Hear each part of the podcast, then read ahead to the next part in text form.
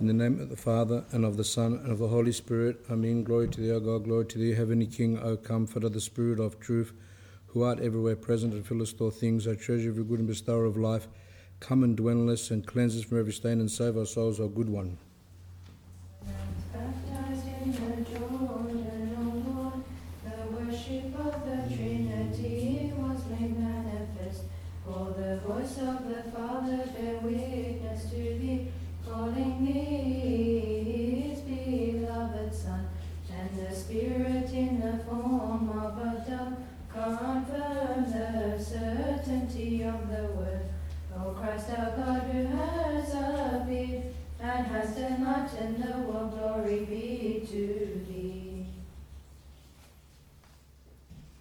Down.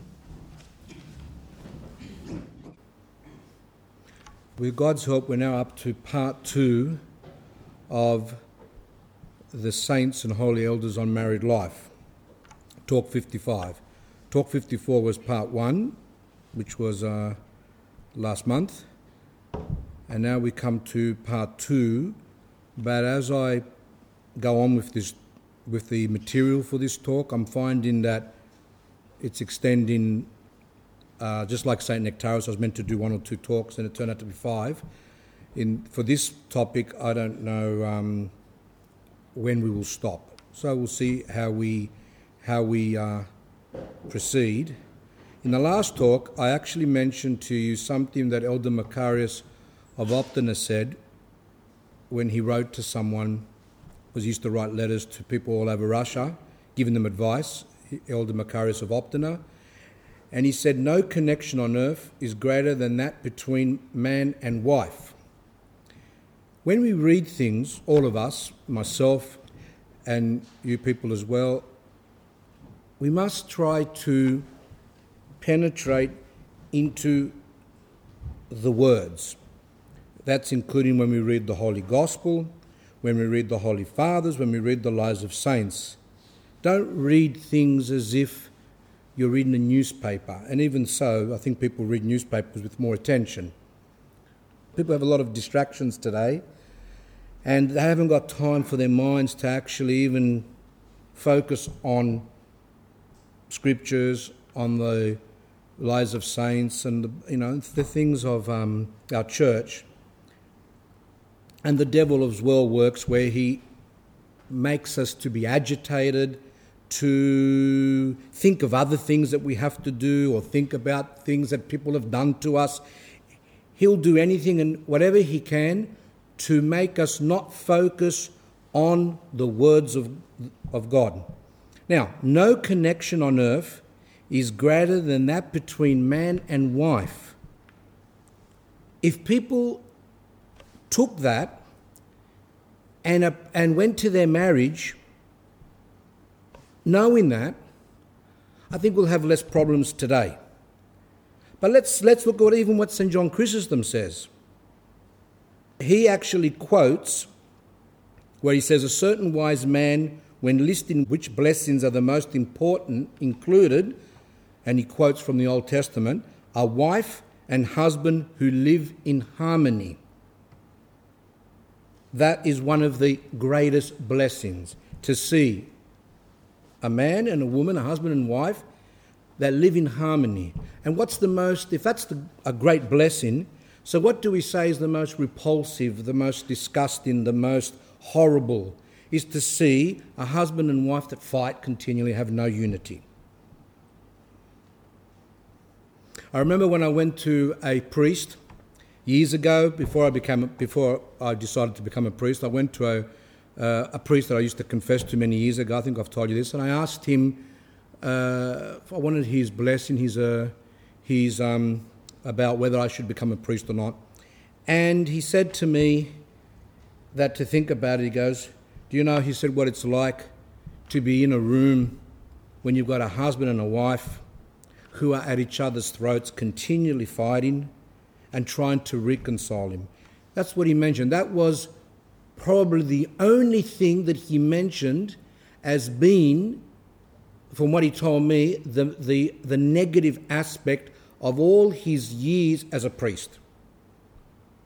That's what he said to me. He didn't say things like waking up in the night, going to visit someone at all, all times. He didn't say any of that. He just said, Do you know what it's like to have a woman and a man in front of you that are fighting continually and you can't even reconcile them? So, interesting as well that Elder Macarius of Optina was a monk and St. John Chrysostom was also a monk. And later on, obviously, he became a bishop, and Elder Macarius was a priest. And yet, these people are given advice about marriage. Actually, St. John Chrysostom, uh, there's a book in English about married life, family life, by St. John Chrysostom, and that's published by St. Vladimir's Press. That would be an important book to have. Now, the funny thing is, well, the strange thing is, why would a monk be writing about married life when they, they never been married? Suppose the same question can be asked what am I speaking about married life when I'm, when I'm not married?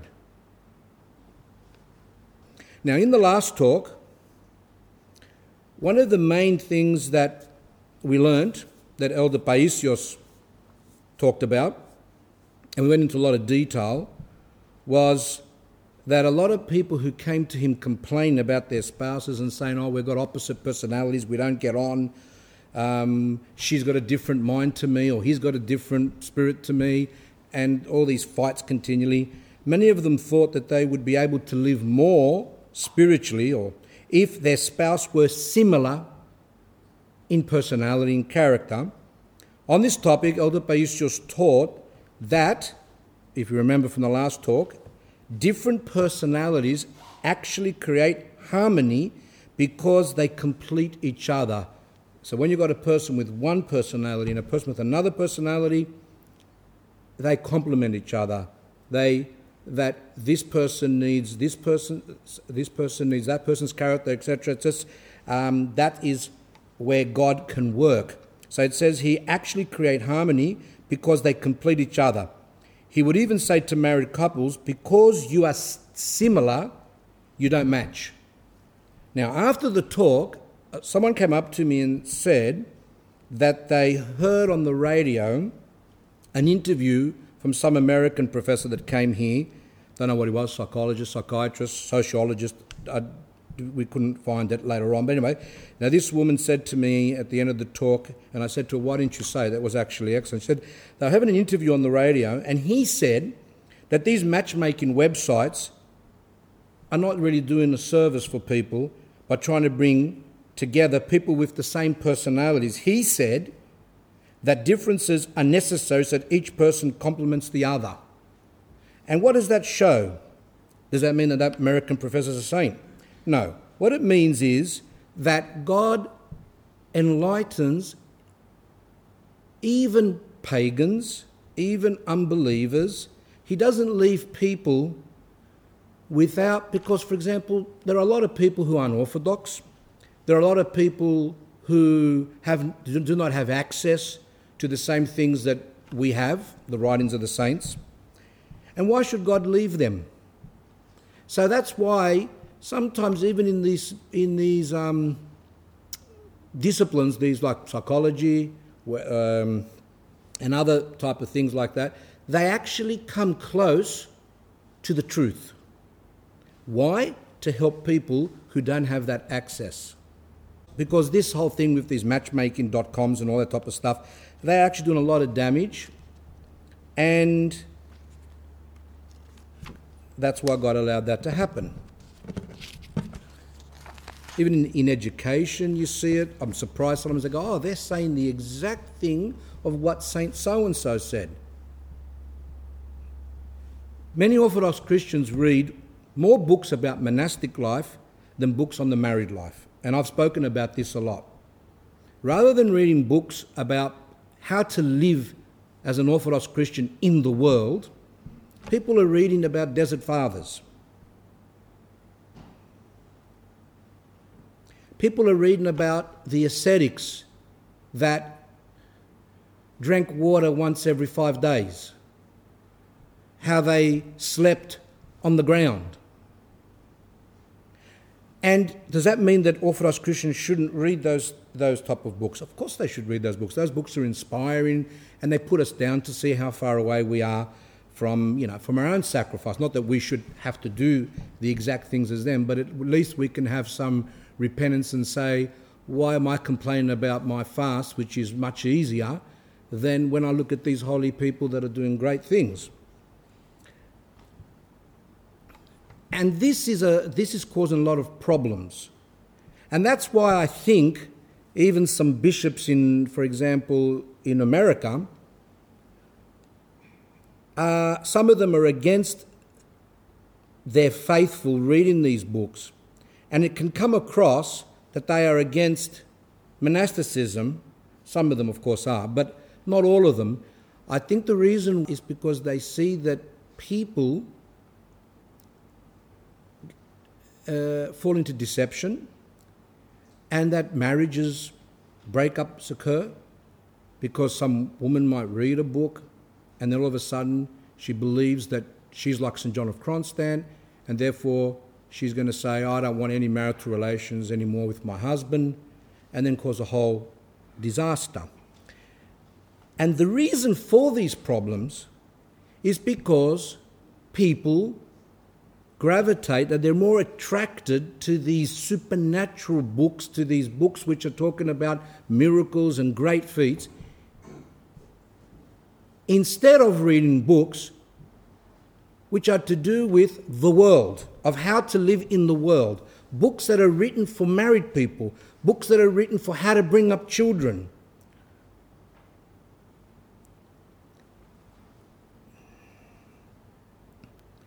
I can always tell a person who's read too much of those books, they come up and they'll speak to me, and they could be married with children. What's the first thing they say to me? They might say, I notice that if I eat a little bit too much, I have demonic thoughts.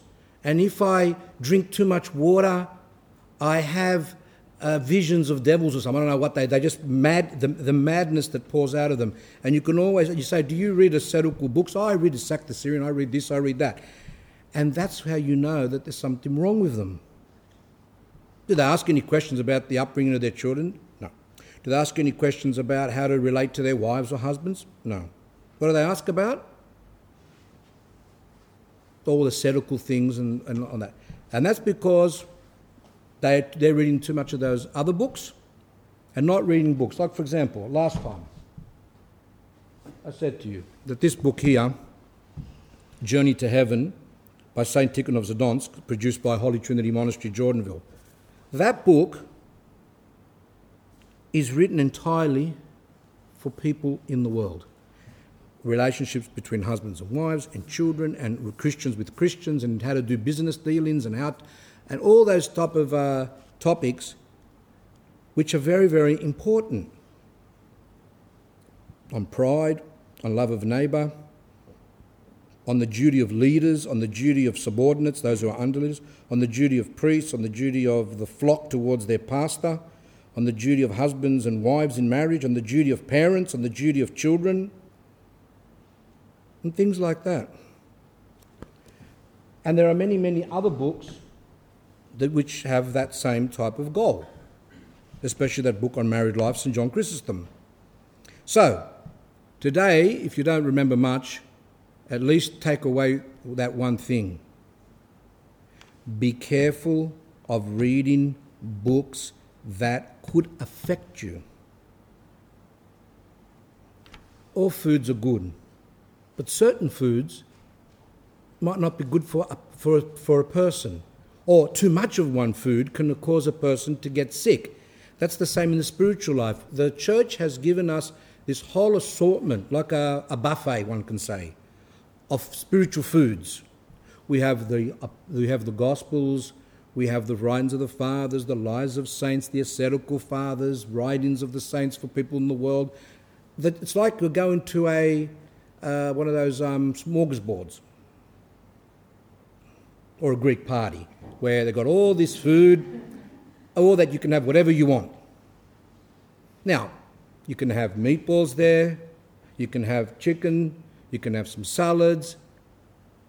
Now, if a person loses themselves and just eats all the meatballs, then they're going to get sick.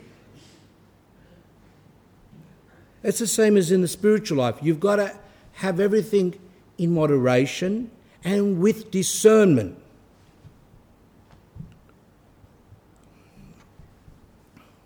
I remember reading a, a, saint that, that he said that when people read the wrong material or try to struggle in a, in, to do things which is beyond them, he says it's like they're chasing their, their shadows. Do you ever, ch- when you chase your shadow, do you ever catch it? No. That's the same as these people. They're wasting their time trying to achieve something which is not achievable due to their circumstances. You, we in the world can't live, live the life of those ancient ascetics.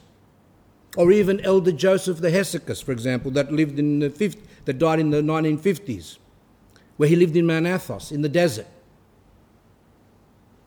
We can't get there.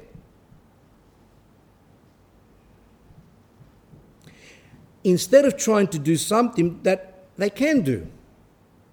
Now, I noticed this when I was teaching at school. So you have different levels of mathematics. Got level one, level two, A, B, C, whatever. And certain time, I think around the year 10 level, people can choose what they want to do in the next in for year 11 and 12 to sit for their final exams. What they're going to. And you see people trying to do levels of maths that are too high for them. So if they were doing a very basic level of maths in the junior high school, and all of a sudden they want to do some higher level with calculus and integration, things like that, how they're they going to do that? And yet, sometimes they just don't understand. So I say to them, or used to say, just do it, better to do a level that you can achieve rather than doing something that you're not going to pass. And in that, see, like there's deception in spiritual life, there's deception in, the, in, in there as well. But they persist, they go and do it and they just fail and then they get low self esteem and they just fall down completely and don't get anything. So it's the same in the spiritual life. Have humility. All of us need to have humility to pick the level which is ours, and that's why we go to discerning spiritual fathers who care for our souls and get advice as well.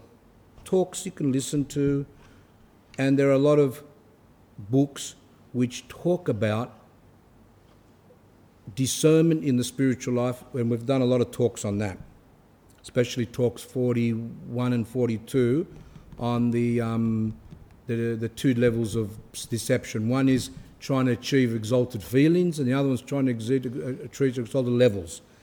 Um, okay, so let's see what Elder Epiphanios has to say, which is this book here. Counsels for Life. He was a Greek priest, a priest monk that lived uh, up, I think he died around the um, 80s. And this book I like because he speaks about spiritual life of people in the world. So it's Counsels for Life from the life and teachings of Father Epiphanios. Published by Orthodox Kypseli, which is a, published in Greece but in, but in English. Some bookstores in America or here might have that. Now, I picked one, one thing from there. He said, Elder Epiphanius used to say, How sneaky is the devil to my spiritual children who make a successful Christian marriage? He whispers to them, How much better would, it, would you be if you went to a monastery and lived the heavenly spiritual delights far from family concerns which distract you and pull you down.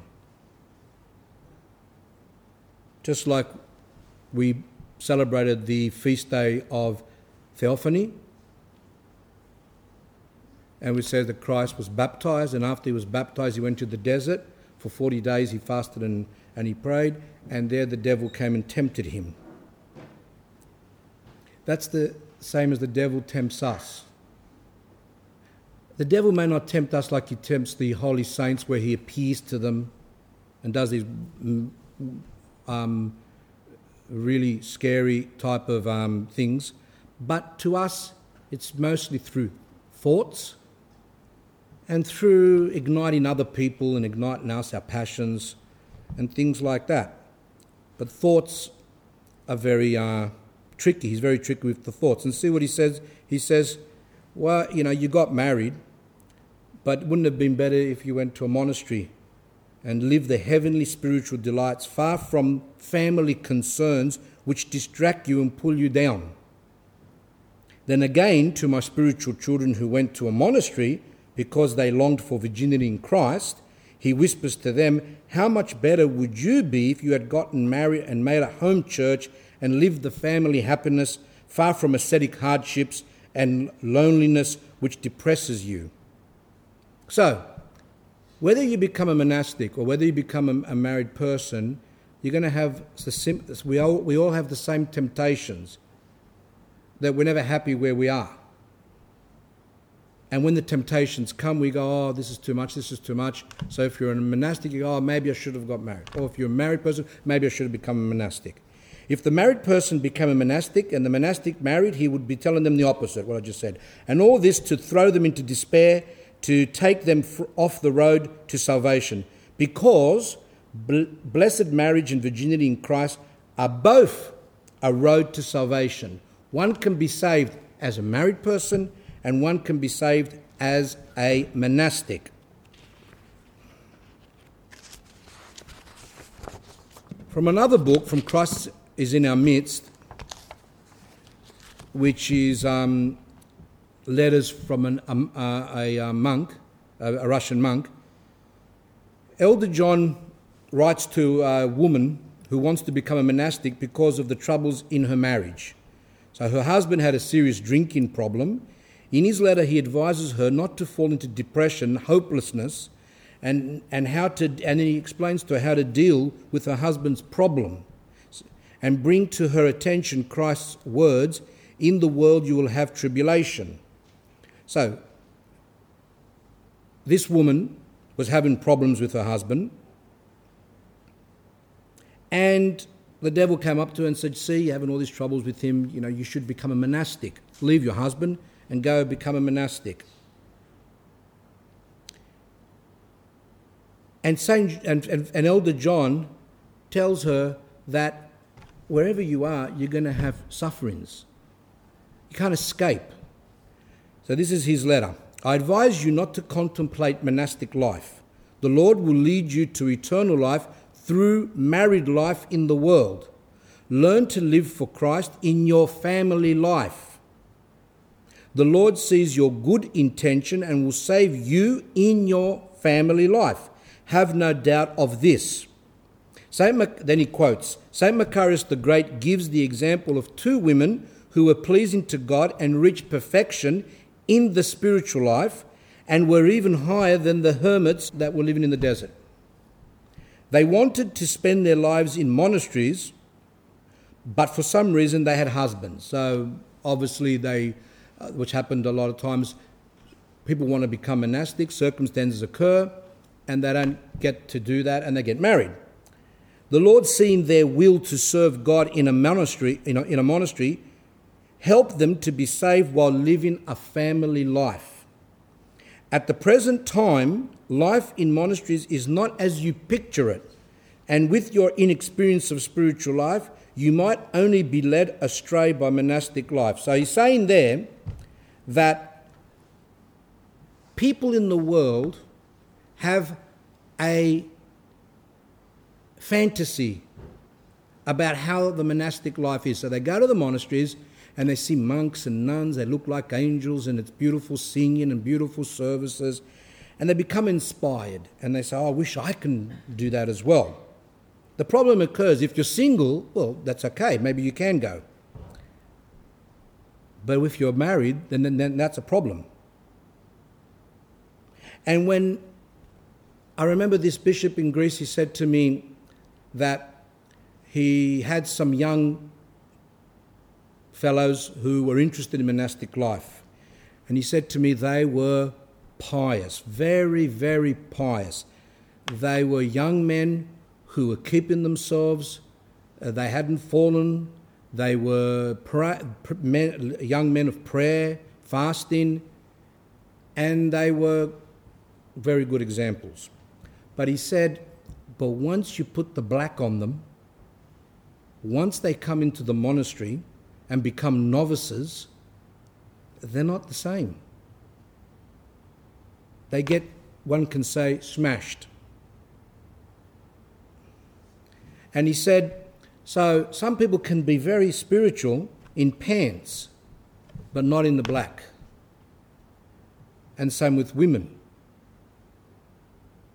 Even I've known women who, for example, were leading spiritual lives, were keeping themselves pure and were praying and were confessing and communing, etc. But once they went and put on the black to become monastics, you thought you were dealing with a mentally disturbed person.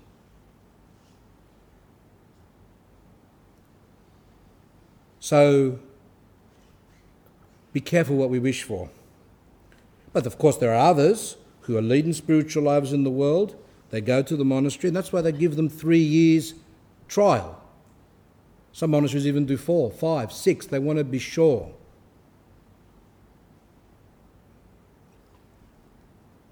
Of course, there's no trial in the married life, but we'll come to that soon.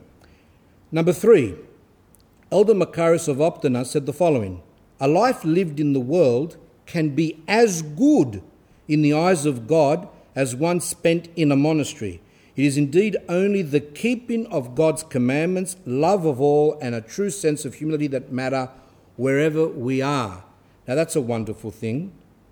He's saying that life in the world can be as good as the monastic life. And we're going to hear more about that uh, where Elder Paisios talks about married people.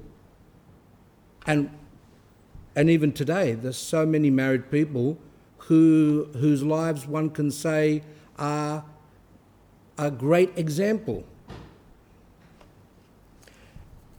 Elder Macarius says what counts is that we keep God's commandments, we have love of all, and we have humility. That's what matters.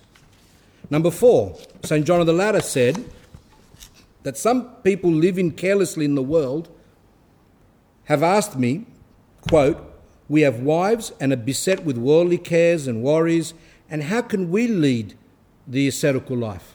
How can we lead like a really uh, strict spiritual life? Obviously, they were saying that as an excuse, like people say today, oh, how can you live the life of the gospel? How can we do what Christ says? It's impossible. You can't lead a, you can't be a Christian in the world today. And St. John continues, I replied to them, I replied to them, do all the good you can. Do not speak evil of anyone.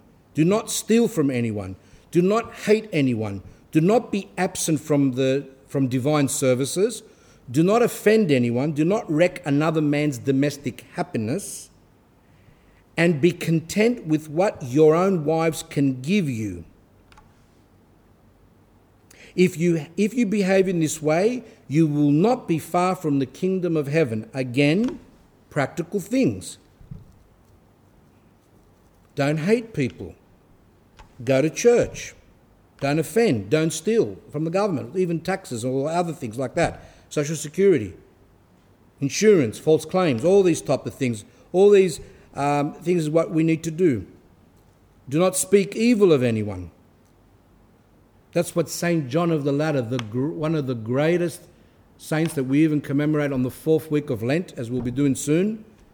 Special day dedicated to a special one of the Sundays of Lent. And that was his advice. So, what should we do? Ignore him and say, oh, what does he know? Only monastic life one can be saved, or you can't really lead a spiritual life in the world. Number five, St. John Chrysostom said in his homily on marriage, in one of his many homilies, he said, Remove from your lives shameful, immodest, and satanic music, and don't associate with people who enjoy such immoral entertainment. Pray together at home and go to church. When you come back home, let each ask the other the meaning of the reading and the prayers that were heard in church.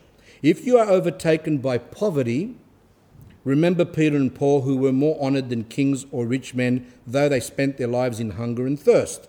Remind one another that nothing in life is to be feared except offending God. If your marriage is like this, your perfection will rival the holiest of monks.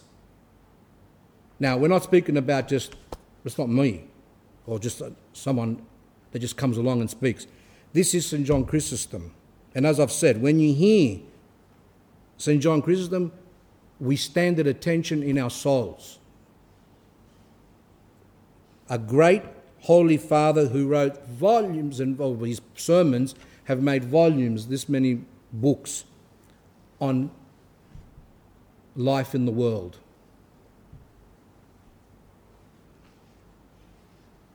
I like that. Remove from your lives shameful, immodest, and satanic music. Now, some of you say, I'm surprised. How can St. John Chrysostom say such words? Because today we're not allowed to do that. Priests aren't allowed to speak like that. Because people get offended. The fact that their children watch satanic sh- uh, movies and listen to satanic music, that, that, doesn't, that doesn't seem to worry them as much, but they're worried if the priest says the word satanic music or satanic lifestyles. But that's not correct, is it? Because we, we will be surprised of how the saints spoke. There was a bishop in Greece, Augustinus, who we have some, a lot of his books at the back, who he spoke like that, very strong, and a lot of the other bishops in Greece would say, oh, he's no good, look at the way he speaks. And, and, um, and yet, he helped so many people. He brought so many people to the faith. He helped a lot of people, even in Australia and Canada, because uh, in America, because his cassettes were uh, distributed everywhere and, and his books. I think people have the wrong idea of really what a saint is today. They think a saint is someone who is a, a person who walks around always worried they're going to offend someone. Okay, looking there, looking there. Uh, did I say something to offend you? Sorry, this. That's not what uh, it, it's all about. Of course, the, the, the fathers of the church spoke at times strict, at times threatening, and other times soft, depending on what they were talking about. On the topic of friends and relatives, because he said to keep away from people who are not leading proper lives. Now, I found in a, in a Greek book the following, and I want to read it. It says there, with regard, this person who wrote, I don't know who it was, but it was just a, in an article in some Greek magazine. With regard to friends, we ought to be very careful in this topic also because friends play an important role in the life of each person. And either they benefit and edify us spiritually, or they create many problems and harm us morally. So, friends can be spiritually beneficial, and friends can be a disaster. As for relatives, it is a great blessing and, and, it, and is pleasing to God for us to keep our relationship with relatives and to not show indifference and aversion to them, so long as they are not harming us morally as long as they're not harming us morally. Today, even that's not allowed. Today, a priest is not even allowed to say to be careful of who you hang around with because it's spiritually damaging. That's, that's not allowed. Because nearly everyone is leading lives which is opposite to what God wants. I want to, I want to say before I go on to number six the following the avoidance of friends and relatives who are not leading appropriate lives and could damage us is actually an ascetical struggle. See, people think asceticism means that we do so many prostrations that our knees have no skin on them. And that's asceticism and that's pleasing to God. I don't think that God's very pleased with that if it's done with pride. But the saints did it, but the saints did it with humility. When we do ascetical things, a lot of times it just makes us feel proud. Doesn't mean that we don't do some, but at the same time, we don't have this emphasis on it. But God has given people in the world other things, other types of struggles. And one of them is this. But today, parents know that some children, that their children are hanging around with people that are teaching them bad things. Today, because of the um, internet, children have access now to, uh, young children even have phones that are connected to the net. And they are seeing on those phones things that are the worst, that, that things that kids should never see. And parents are out of it, don't understand, or don't even think what their children could be doing. And at the same time, they pray and fast and confess and commune. But they're not worried about what their children are seeing. One image, one image that a child sees when they're young will stay with them forever. Number six, St. Anthony the Great once prayed, Lord, reveal to me how a faithful person in the city among the noise can reach the spiritual level of the ascetic who dwells in the deep desert. Among the noise means just the, the, the city life in the, in the world. All the responsibilities, all the stresses, and all the distractions in the world. He goes, How can that person, the person living like that, reach the high levels of what they can in the desert? He had not even finished his prayer to the all good God when he heard a voice tell him, quote, The gospel is the same for all men, Anthony. And if you want to confirm how one who does the will of God is saved and sanctified wherever he is, go to Alexandria, to the small cobbler's store, that's a shoe repairer, cobbler, which is simple, which is simple and poor, the store.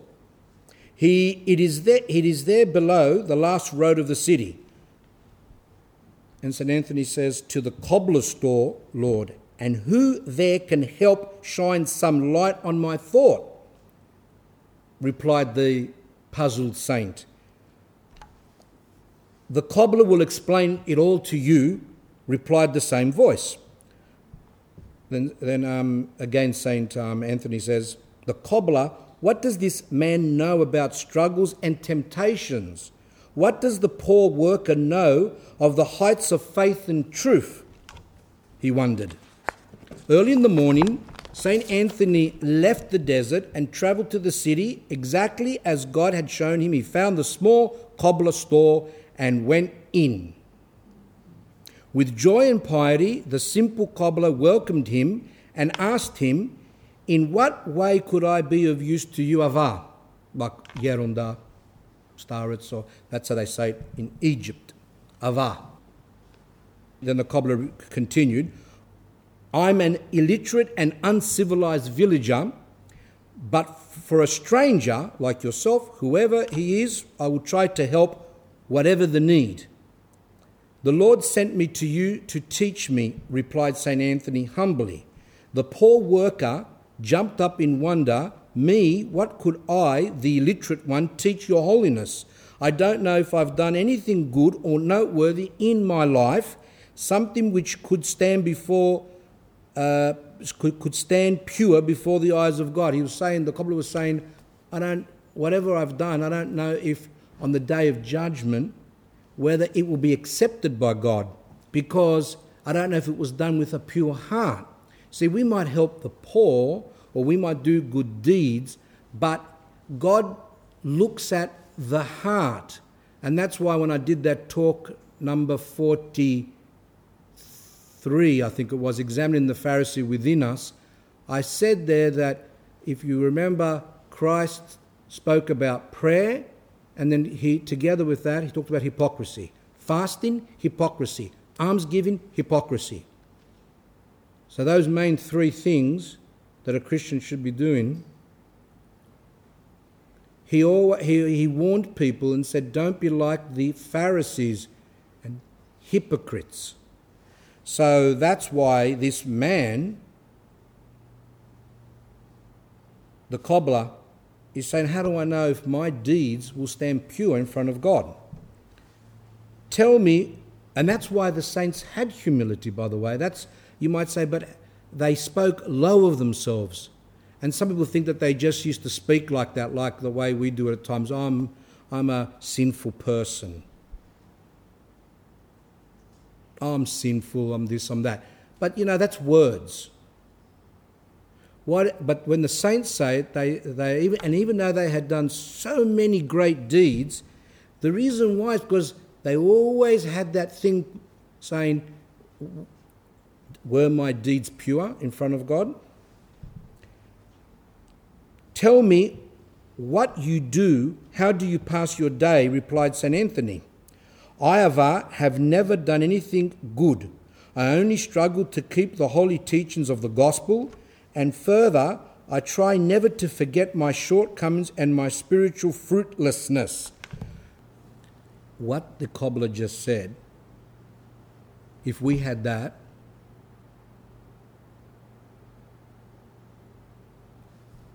we would be blessed. What did he say? I, have never done anything good. I only struggle to keep the holy teachings of the gospel, which is what, as Saint Seraphim said, Saint Seraphim of Sarov, that the aim of the Christian life is the acquisition of the Holy Spirit. And then he goes through how does one acquire the Holy Spirit? Through good deeds, in other words, through the commandments. By doing the commandments, we receive the grace of God. And he says here that I only struggle to keep the holy teachings of the gospel, and further, I try to never forget my shortcomings and my spiritual fruitlessness. That sentence, or two sentences there, is the right spirit. Unfortunately, we fall into sins, we confess, but then we even forget them. We forget that we forget. We don't remind ourselves, I did this, I did this, but instead we judge others. But we should, while we're judging someone, say, oh, yeah, but then again, I've done that and that and that and that. And that helps us to keep us humble. Therefore, says the cobbler, as I work during the day, I think and say to myself, O wretched man, everyone will be saved and only you will remain fruitless. Because of your sin, you will never be worthy to see God's holy face. Now, that is that sentence there, that, that part, is three words. It's the prayer of the publican Lord, have mercy. That's what that means. That's what Lord, have mercy means. It means for, for, for us to say that we don't deserve to be saved that what we've done is not really good, and that unless God gives grants us his mercy, we will not be saved. That is the right prayer. That's an orthodox spirit. That's what Saint the prophet David says, a contrite and humble heart God will not despise. That's what God wants from us. Thank you, O Lord, the ascetic said, raising his weeping eyes towards heaven. And as the cobbler remained puzzled at what he saw St. Anthony just say and do, the ascetic embraced him with love and bid him farewell, saying, And thank you, holy man, he's saying to the, he's calling the cobbler holy man. Thank you, for you taught me how easy it is with only a humble mind for someone to live in the grace of paradise. Just with humility, one can be filled with the grace of God and be living, as Christ said, the kingdom of heaven is within us. Within us. So when we have humility, when we're constantly calling out, Lord, have mercy, then God's grace comes and dwells in our hearts. And that's what it means by the kingdom of heaven is within us. As the poor cobbler continued to stare uneasily, without at all understanding this, St. Anthony took his staff, like his rod, and departed for the deep desert. He travelled all day and prayerfully reflected on the lesson that he received that day from the poor cobbler. He said in his thoughts, Humility. This, therefore, is the quickest path to the gate of paradise. Humility is the robe which God clothed himself which with and came to earth as man. You know, saying God was so humble that he took on himself the flesh. He became a human and became poor and was uh, treated horribly and crucified because of his humility. The saint tried to understand the greatness of this holy virtue, humility. Suddenly, he saw a countless number of demonic traps, terrible tricks and deceptions never before seen. So, God allowed his spiritual eyes to be open, not his physical. He, he, he allowed his spiritual eyes, and uh, we don't understand how it, it, how it, how it, um, how, how he saw it, but he saw whatever all these traps of what the devil uh, sets for Christians, but traps that he had never even, that St. Anthony himself didn't even know anything about. My God, he exclaimed and turned the frightened eyes of his soul towards heaven. Who could ever flee, O Lord, from such traps and deceptions? St. Anthony understood that the traps were so many, that the devil was so tricky, that it would be impossible for someone to be able to uh, remain or not to fall into deception and lose their soul. Humility, Anthony, God said to him, Humility, Anthony, this alone can deliver one from all of these. He again heard the sweet beloved voice deep within his heart, and this was the response which filled him with light and gave him courage for the new battles which he experienced within the deep desert with the eternal enemy of man, the devil. So God answered him that yes, only with humility. And the cobbler had that humility. And St. Anthony understood that yes, ascetical struggles are important, but if, we, if they don't lead us to humility, then they are satanic. Yes, people who do ascetical struggles with, with, and have an absence of humility or aren't trying to acquire humility, because that's their purpose, then those people are leading satanic lives. Because the devil is attracted to us when we're proud, and God is attracted to us when we're humble. So, that example there, again, shows that even the great St. Anthony learnt something from a, a man that was living in the world. And number seven, Elder Porphyrios said the following regarding marriage. I read it last time. You know, he said, happiness, joy within a marriage exists, but it has, but it has a precondition. The husband and wife will have to first acquire a spiritual fortune by loving Christ and keeping his commandments. Again, the same thing.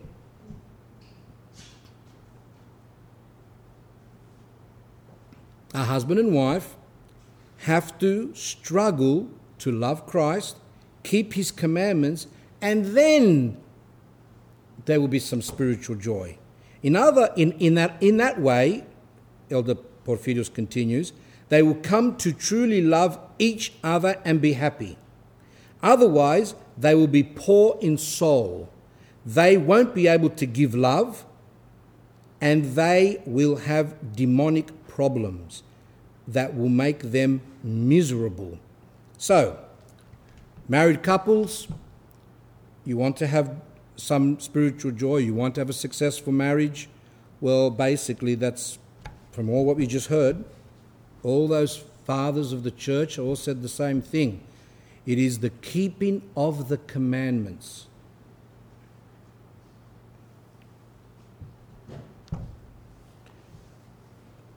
Now we come to, I just decided to, to put this in quickly uh, to show you that spiritual life in the world is very similar to spiritual life in a, in, in a monastery. Anyway, let's have a look. Yeronda Paisios, someone asked him, How can a husband become practiced in the virtues?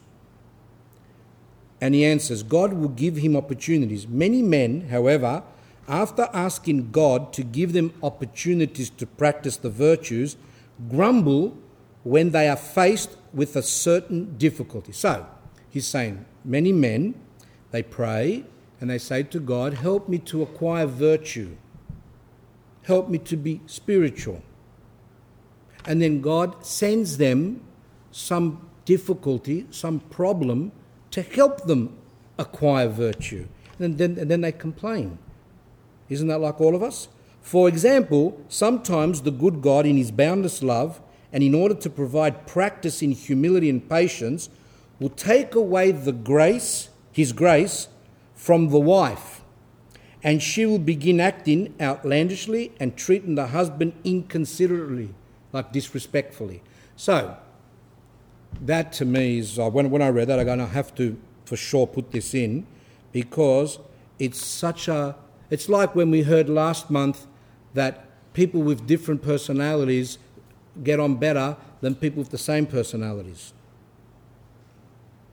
He says if, if both, if you've got one person who's more of a angry person, you've got another person which is more of a meek person, then each one complements. The meek person helps the other person. No, don't be that angry. And then the person who's got a bit more oomph in his life will say to the person, don't be so dead. So, and both of them come together in a better way, more, more of a balance.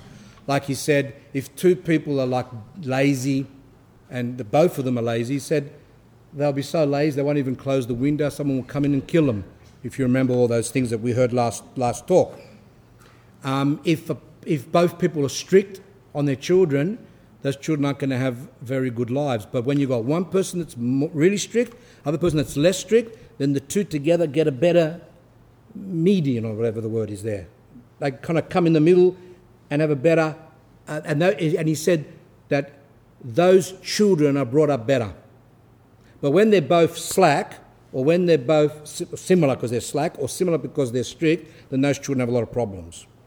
So, one, the husband might say to the wife, You're too strict. So then she comes down a bit, go, okay. Or the wife might say to the husband, You're too slack. And he goes, Yeah, I can see that. And then he comes a little bit stricter. See, balance, like a seesaw. Then we go on here, and now we see, we're hearing something that's quite amazing. He's saying that when a husband or wife, that doesn't really matter, when a husband prays and says to God, Help me to acquire virtue, God answers his prayer by taking away the grace, his grace, from the wife, so that the wife becomes disrespectful, rude at times, and that is so that that man can start exercising his spirit, like spirit, uh, start to struggle spiritually with patience, with love, with long suffering, praying for his wife, etc. Then the husband sh- should not complain, but rather rejoice and thank God for the opportunity that God gave him to struggle. Or a mother, for example, asks God to grant her patience. Her little child then comes in, and as soon as she has the table set for dinner, he pulls on the tablecloth and everything spills on the floor after she just prayed for patience. As such, and then St. Elder Paisios says, at such times, it's as if the child is saying to his mother, Mummy, be patient. so that's what, not, not, not that the child's saying that, but he's trying to say that's what happens. And a lot of times we don't know that, that we are actually praying. Like someone said to me the other day, I'm praying for, for to have more faith. Yes, and what's happening?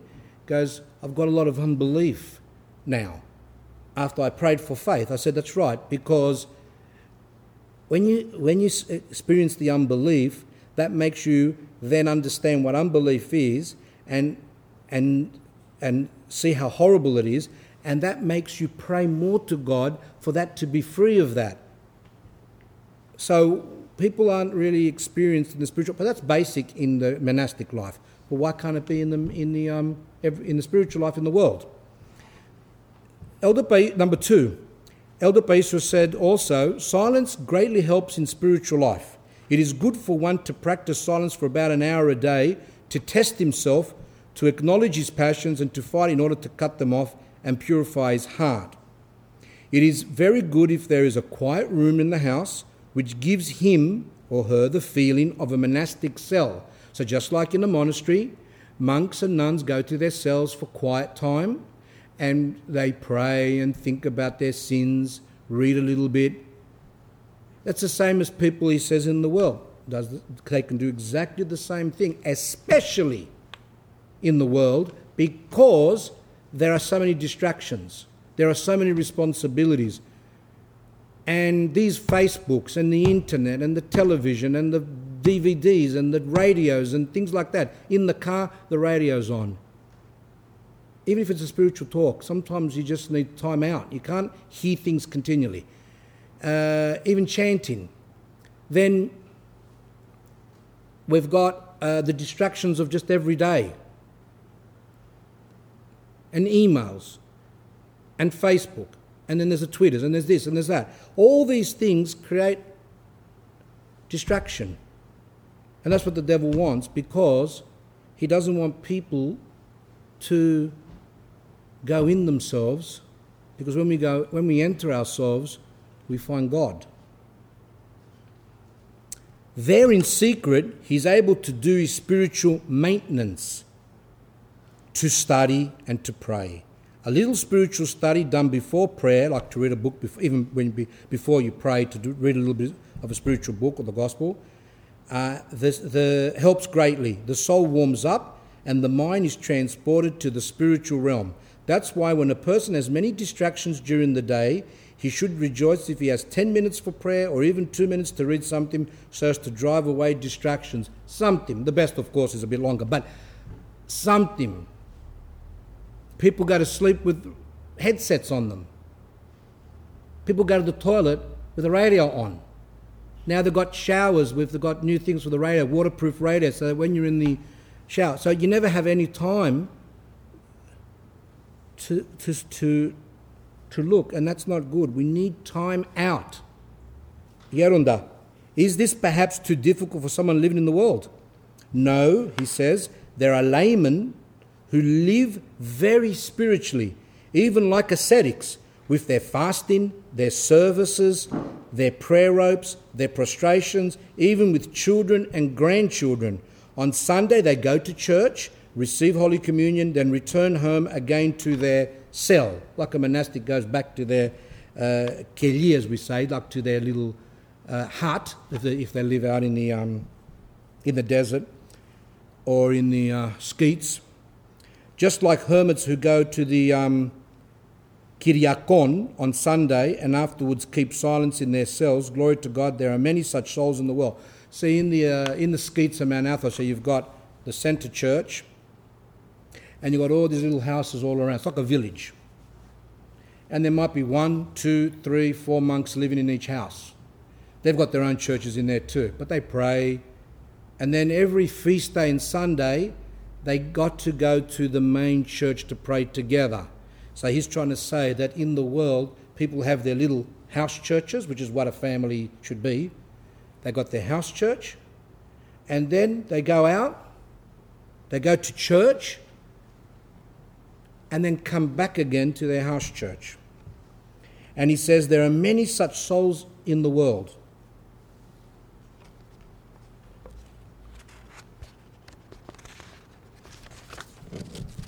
Prayer has great power, Elder Paisios continues, within the family. I know two siblings who not only kept their parents, who had a big problem between them, from separating, but even caused them to be more in love. So when children are brought up to learn to pray, then those same children later on can help parents in their, in their own problems. About his childhood, the elder said, each morning and evening, we would all pray together before the icons. This is what Elder Bay said about his own childhood. Father, mother, and to the children, ending with a prostration before the icon of Christ. When a problem arose in the family, we would pray and it would clear up. I remember once when our youngest brother got sick, and my father said, Come, let's beg God to make him well or to take him so that he won't suffer anymore. We all prayed together and he recovered. Well, people might say, oh, that's Elder Paisios, that's why he's holy. Or that's Saint Nectarius, like we just heard the five talks, that he was brought up by his parents, especially his grandmother was taught. But why, why does it have to be just for them? But we're living in the world, or we're living in the 21st century, or it's, it's, it's impossible. These things are all demonic.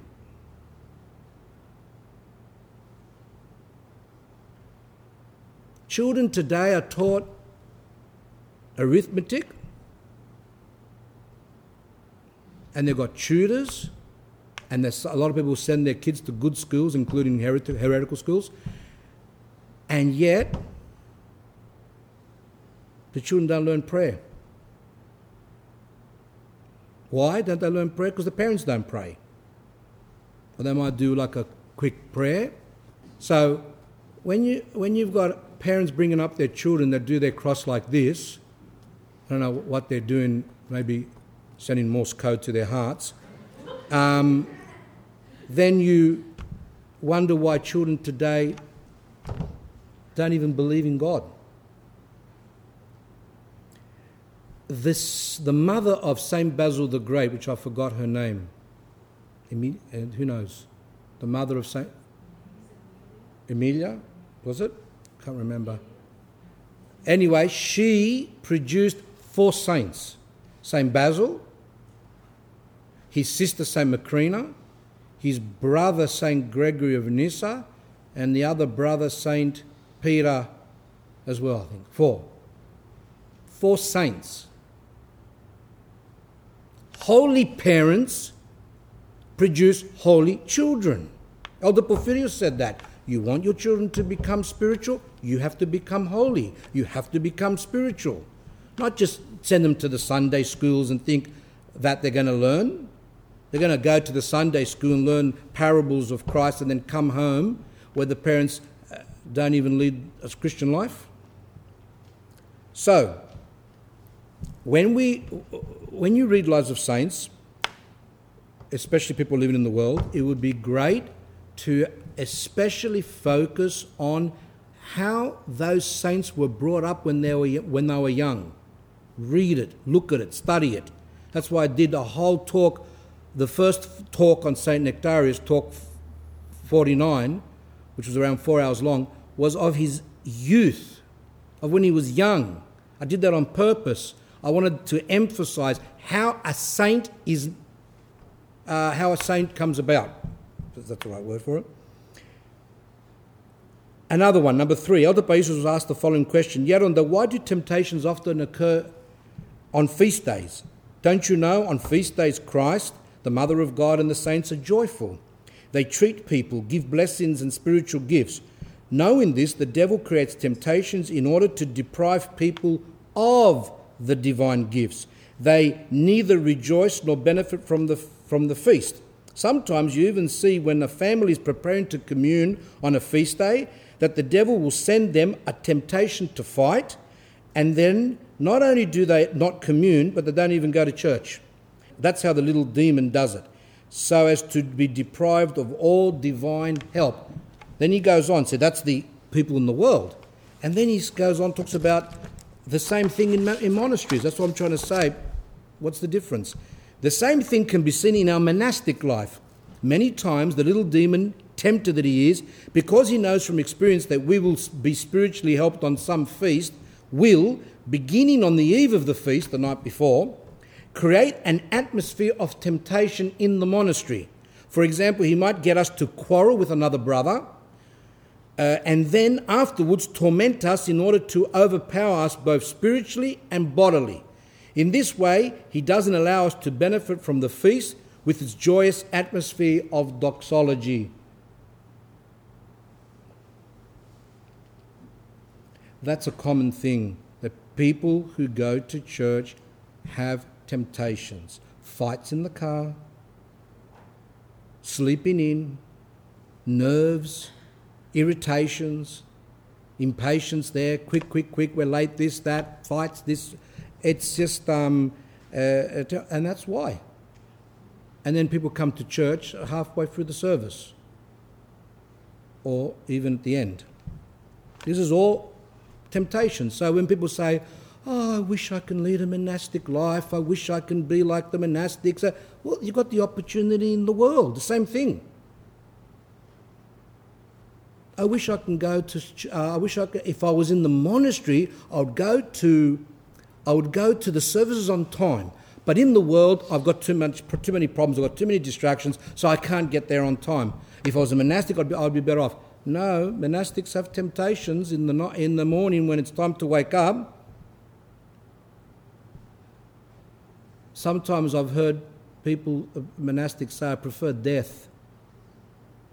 Sometimes I feel like just dying because I just don't want to get up and go to church. Same thing, isn't it?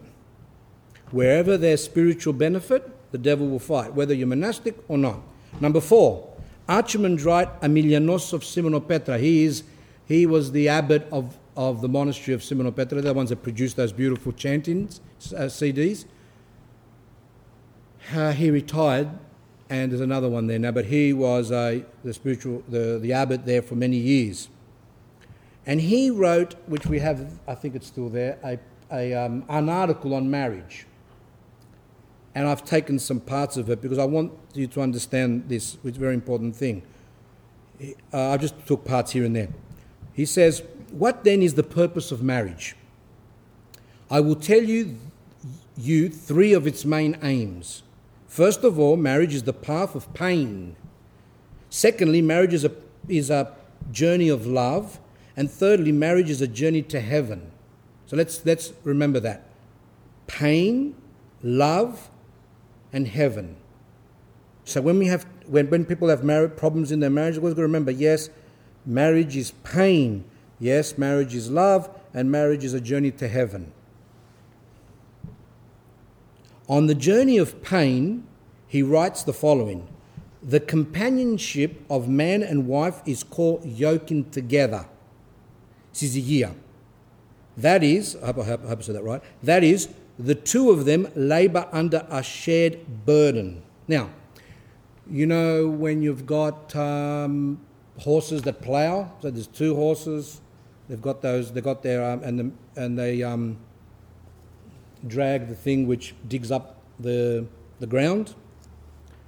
So they're yoked together. They are sharing the burden of dragging this thing through the ground so that the ground can become soft so the farmer can plant. So, this is what marriage is it is a shared burden. Marriage is a journey made together, a shared portion of pain, and of course, a joy. And then he said that the pain is much greater than the joy. He says the joy is, I think he said something about like chords, I don't know, some musical notes, I don't know what he meant. But anyway, he said six, six are pain and one is joy. So, but what do we have today? People believe that marriage is just joy.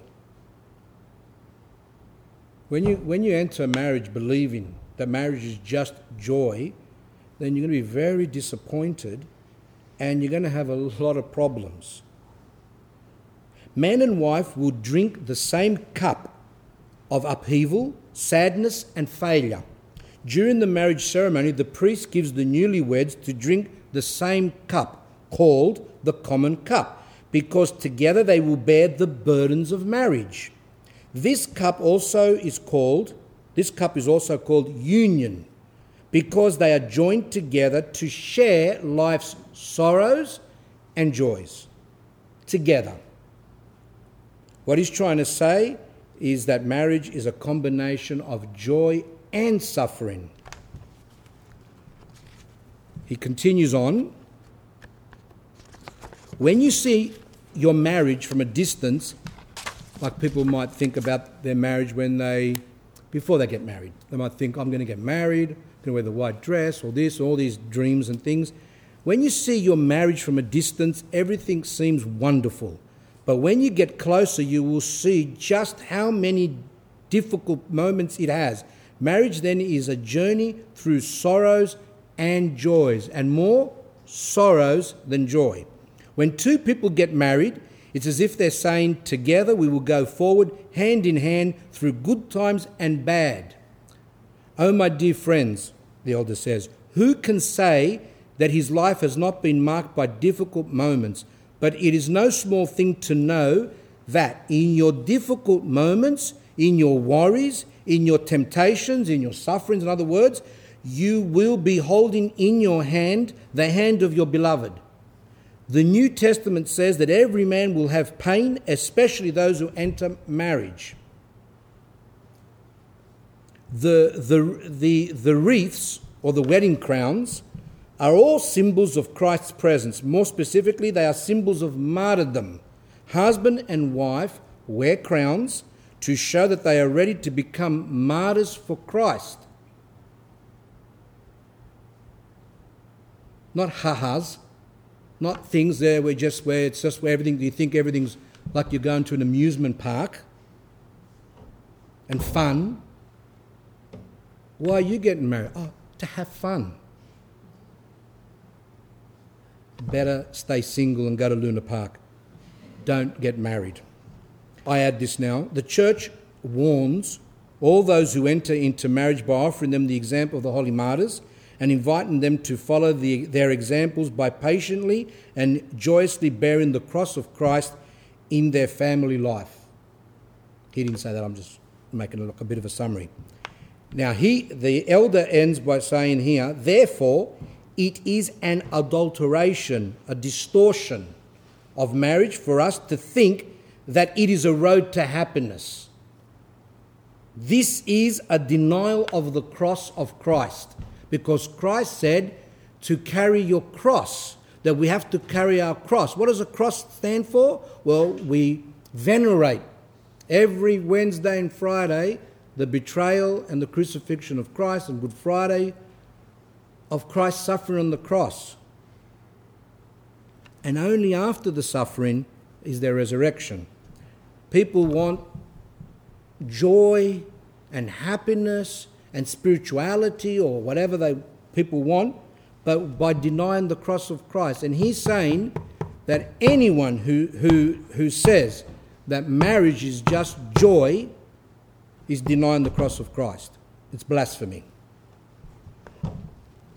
Now, some people might think, who, who, who are here or listen to the talk on the CD, might say, that's him. But that's not what Christianity is about. Christianity is joy. Isn't that what the Protestants sing? We've got joy, joy, joy, joy down in our hearts. Let's see what the Bible says. In Acts of the Apostles, we must, through many tribulations enter the kingdom of God. That the, we can only enter the kingdom of God if we go through many tribulations, in other words, sufferings. In the, in the uh, Gospel according to St. John, in the world, Christ says, you will have tribulation. Be of, be of good cheer, I have overcome the world. St. Paul, in his letter to the Colossians, says, I now rejoice in my sufferings. St. Paul says he rejoices that he's suffering. Very strange for us because living in this world, we, we've learned that we don't suffer, we shouldn't suffer. Suffering's no good. So we, that's why people drink, so they don't feel any pain within them. They are on illegal drugs or legal drugs, psychiatric medications, so they can feel better. Of course, there are some people that need that. We know that. We've said that before. But there are also others who hide behind them because they don't want to feel pain. They don't want to feel the pain of their family, the pain of themselves, the pain of the world, anything. People are running away from pain continually. But yet, for Christians, that we, we have to know that to be saved, we have to experience pain. And then we go on. St. Paul to the Romans says, and not only that, but we also glory in tribulations, knowing that tribulation produces perseverance. He's saying that their glory is to suffer. St. Paul's epistle to the Corinthians says, 2 Corinthians chapter 12, Therefore, I take pleasure in infirmities, that's sicknesses, in reproaches, in needs, in persecutions, in distresses. I take pleasure, he says, for Christ's sake. For when I am weak, then I am strong. Proverbs in the Old Testament My son, do not despise the chastening of the Lord, nor detest his correction. For whom the Lord loves, he corrects, just as a father the son in whom he delights. Like a father punishes his son to correct him, yes, even physical sometimes, for his good.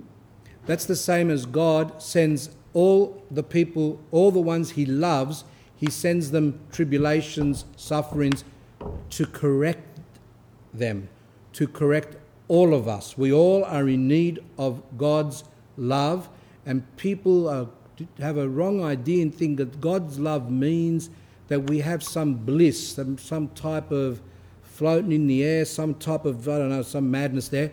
But, that's, but God's love is expressed many times through the sufferings that He gives us. I remember a story in Greece when I was there, and um, there was a paralyzed man. He was paralyzed for many years, completely paralyzed. But he could speak, but he was paralyzed. And he couldn't move his hands, couldn't move his legs. And some Christians went there to visit him and said to him, May God grant you health. And this man went, No! And they got shocked. No. My suffering has brought me closer to Christ. But if you are without chastening, without punishment, or not, I don't, like the word punishment, if you are without penance, without God's given all these things that He gives us, sicknesses and afflictions, etc., of which all have become partakers, you are illegitimate and not sons. Illegitimate meant when a, when a woman and a man had a child and they weren't married, that was called an illegitimate child.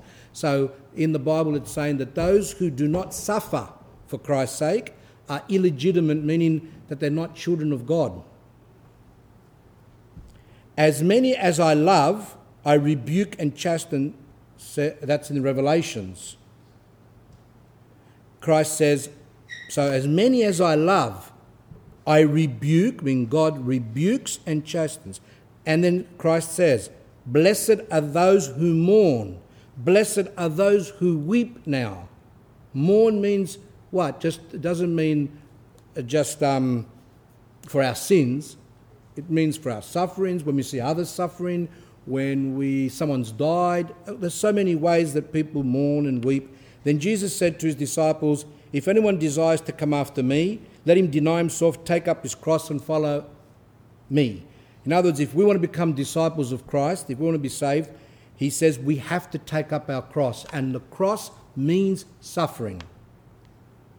And whoever does not bear his cross and come after me cannot be my disciple. So, what the elder said before is correct that this life is a life of suffering and, and some joy. But marriage is, is, is difficult. And if someone does not understand that, they will not be able to stay. That's why people say, oh, I deserve better. Why should I suffer? I'm going to leave my husband, I'm going to leave my wife, I'm going to leave my children because I don't want to suffer. I'm going to go and find someone who I'm going to be happy with. Is that worthy of being called satanic? What time is it? Is it time now? Okay. A few minutes and then we'll come back. Examples and teachings regarding marital problems. The number one, we'll talk a little bit about quarrelling. And um, this is a nice example from a book on Elder Paisios from a person who wrote it. And he said, One of the last times my wife and I visited Elder Paisios, we had the following conversation with him. As soon as we entered the room, the elder was lying on the bed because of illness. He started to tease us, laughing, and said, Welcome, welcome. Are you quarrelling? Are you quarrelling? um, Thanasi, are you quarreling amongst yourselves? Well, elder, yes, we are quarreling. And then he laughed. The elder, he used to do that even when I visited him. I remember when he says something to you, he, I think he, he, he, he laughs. He'll kind of say it in a way which is joking. I think the reason for that was that when you tell someone something, they can get offended. So he would always kind of make a little bit of light of it so as to make the person not feel like he's being uh, uh, told off.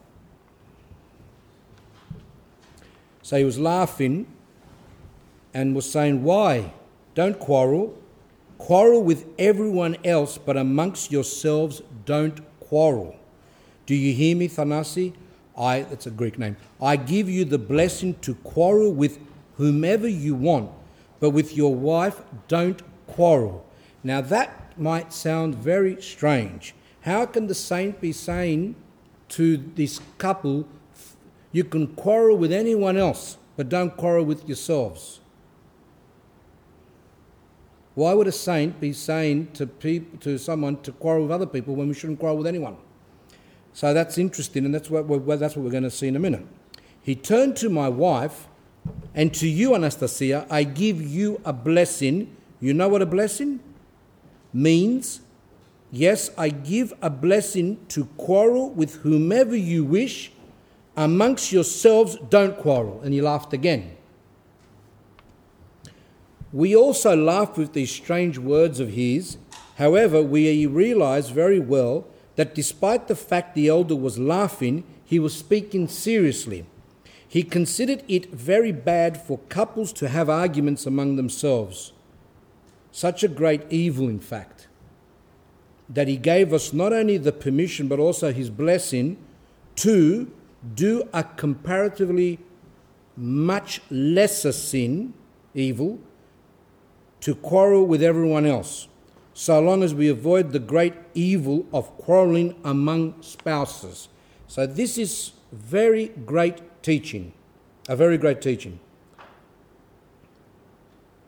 He's saying that if you quarrel among yourselves, it's a gigantic evil, it's a very big sin. If you quarrel with others, it's still a sin, but less of a sin. And he was trying to make a point by saying, I bless you to fight with others, but not with, with yourselves. That goes back to the priest, what I was saying before. And I tell you, with my little experience with uh, married couples, that is true. That is the worst. Number two, again on quarreling, but this time from the book A Spiritual Arena, Marriage, A Spiritual Arena, which again I, I would suggest people to get by a Greek archimandrite from Greece, translated into English. Excellent book. I will use some things from his from his um, book. He said the following: Our words can be severe, acting like swords that inflict wounds. So, like a sword, when you use a sword on someone, it cuts and makes a person uh, makes wounds. That's the same as words. And he actually even quotes I mean, I wouldn't do it, but that's he, he did it. He quotes Shakespeare, a famous English poet and playwright. There's nothing wrong with quoting it, but it's just that I usually try to stick to things. But anyway, he said uh, uh, Shakespeare's in one of Shakespeare in one of his books says plays there says um, he said your words are sharper than your sword. So words can be extremely sharp and can hurt more than someone stabbing us. Poverty with peace is better than wealth with conflict, says this archimandrite here, Vasilios. Uh, he says, poverty, better to be poor but be peaceful and united than to be rich and just be fighting continually. A poor couple that eats bread and olives every day and lives in peace is in a better state than a couple that is wealthy, eats the finest foods, but is constantly in disagreement. Then he quotes from Proverbs from the Old Testament, which says, If two hearts become one, even a stable, where horses live, in other words, seems like paradise. That's why I say to young, to young couples that are going to get married don't have this deception that you've got to have a mansion as soon as you get married.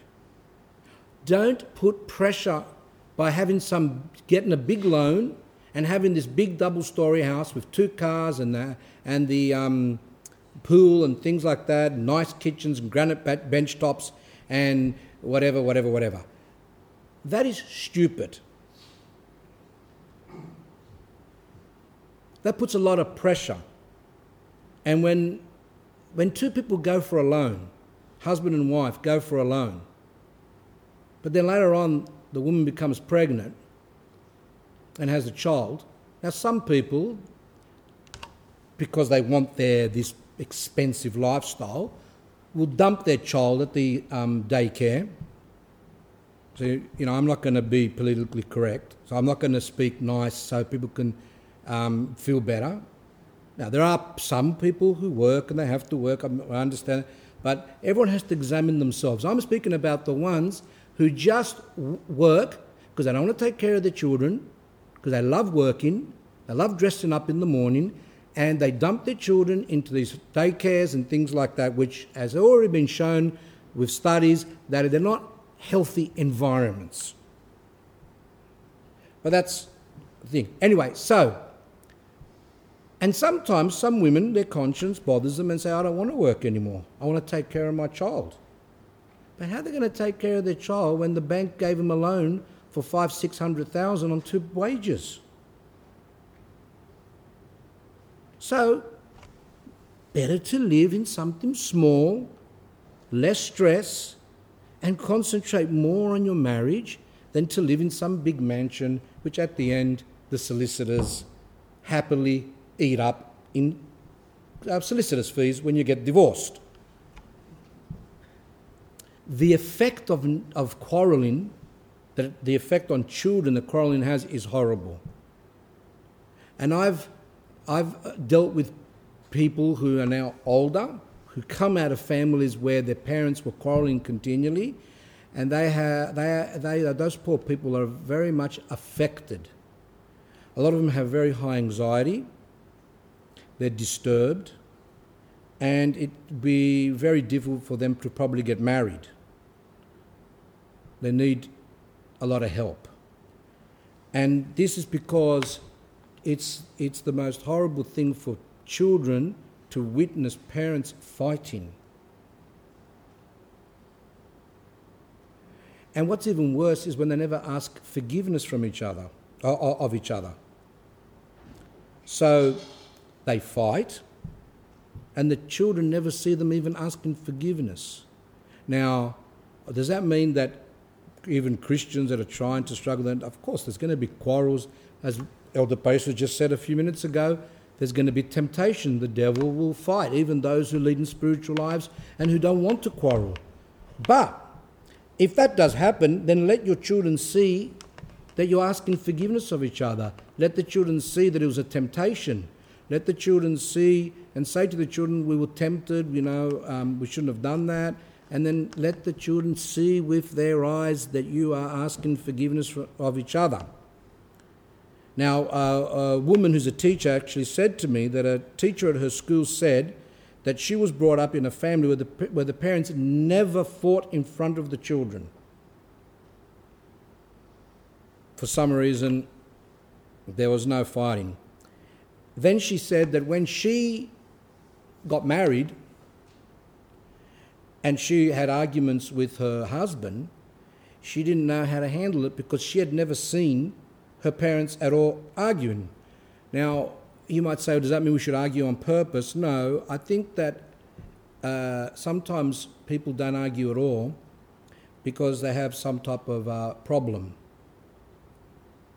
They don't express themselves at all. I think in general, if we know that even holy people have arguments. As I said once, I was in a monastery. I was at a monastery Manathos, and I was somewhere there um, helping there as a novi- uh, no, sorry as a as a lay person. And when you're when you're there, they help they tell you to do some work. So I think I was I don't know what I was doing, peeling potatoes, I don't know what it was. And then as I said, this priest, this priest monk, stormed in, and he was shouting at the top of his voice with a monk, and then the monk was shouting back at him, and it was like World War Three. It was like this shouting and screaming, and they didn't even care that there was lay people there. They just lost themselves. And this priest was a very spiritual priest. He served every day. He was the main priest of the monastery. He served every day. So what does that mean? Temptations. Now I might have seen them fight, but then later on, I don't know how many, how much, how many tears they shed and ask forgiveness from each other. So with married couples, it's the same thing. There's going to be arguments, going to, but the children have to see that it is struggles and forgiveness and things like that. Nagging. This comes from the life of Elder Porphyrios. The wife of a doctor who had a disability was in despair. So this, the woman had a husband that was a doctor, medical doctor, but he had some physical disability. I don't know what it was, and he, this man was depressed about it. Her husband had acquired some very bad habits. After finishing work at the hospital, he went to the cafe, the famous Greek kafenio, and came home after midnight. There's even those, cafe, those cafes here as well in, in Australia. Wherever there's Greeks, there's kafenio. I think the Serbs have got them too. Wretched places.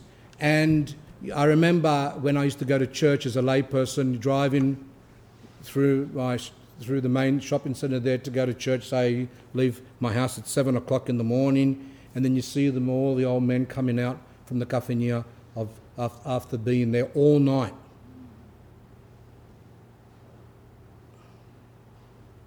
So this man was a kafenio man as well, and this left her and the children alone for most of the day, and they hardly ever saw him. She protested, She's, you know, she complained to him, she spoke to him harshly, and he reacted by returning home even later. She had reached a deadlock. She heard about Elder Porphyrios and hurried to meet him. When the lady arrived, she saw a crowd of people waiting outside. She found out that the sick elder had stopped meeting people for the day because he was very tired and was sad. And she was sad because of that. Not knowing what to do, she asked a friend of mine who was with her, What should she do? My friend advised her to simply ask with faith for the elder's blessing, given that, given that just his blessing had worked miracles. So, because she couldn't speak to the elder, like when I went, I remember when I went in, uh, I forgot when it was, in, I think before he passed away, I was a layperson then, and I went with a group of people there, and he they just um, uh, he was so old, so sick, and they just kind of lifted him up, and uh, they he held a cross, which he had a, like a white glove, and I think because uh, he had all these skin problems, a lot of he had a lot of sicknesses, so he held the cross, very weak, and people just went up and just kissed the cross, and sometimes he might have whispered God bless or something. But most of the time, he didn't even do that. That's how sick he was. But people had the faith that if they just go and get that blessing, things would work out. So, this woman, um, this, that, that's what this woman was told. The lady approached anxiously towards the elder. She did not manage to reach the step leading to the elder's cell when she heard his voice, You can come in. The elder sensed the lady's anxiety. He felt that this woman had problems.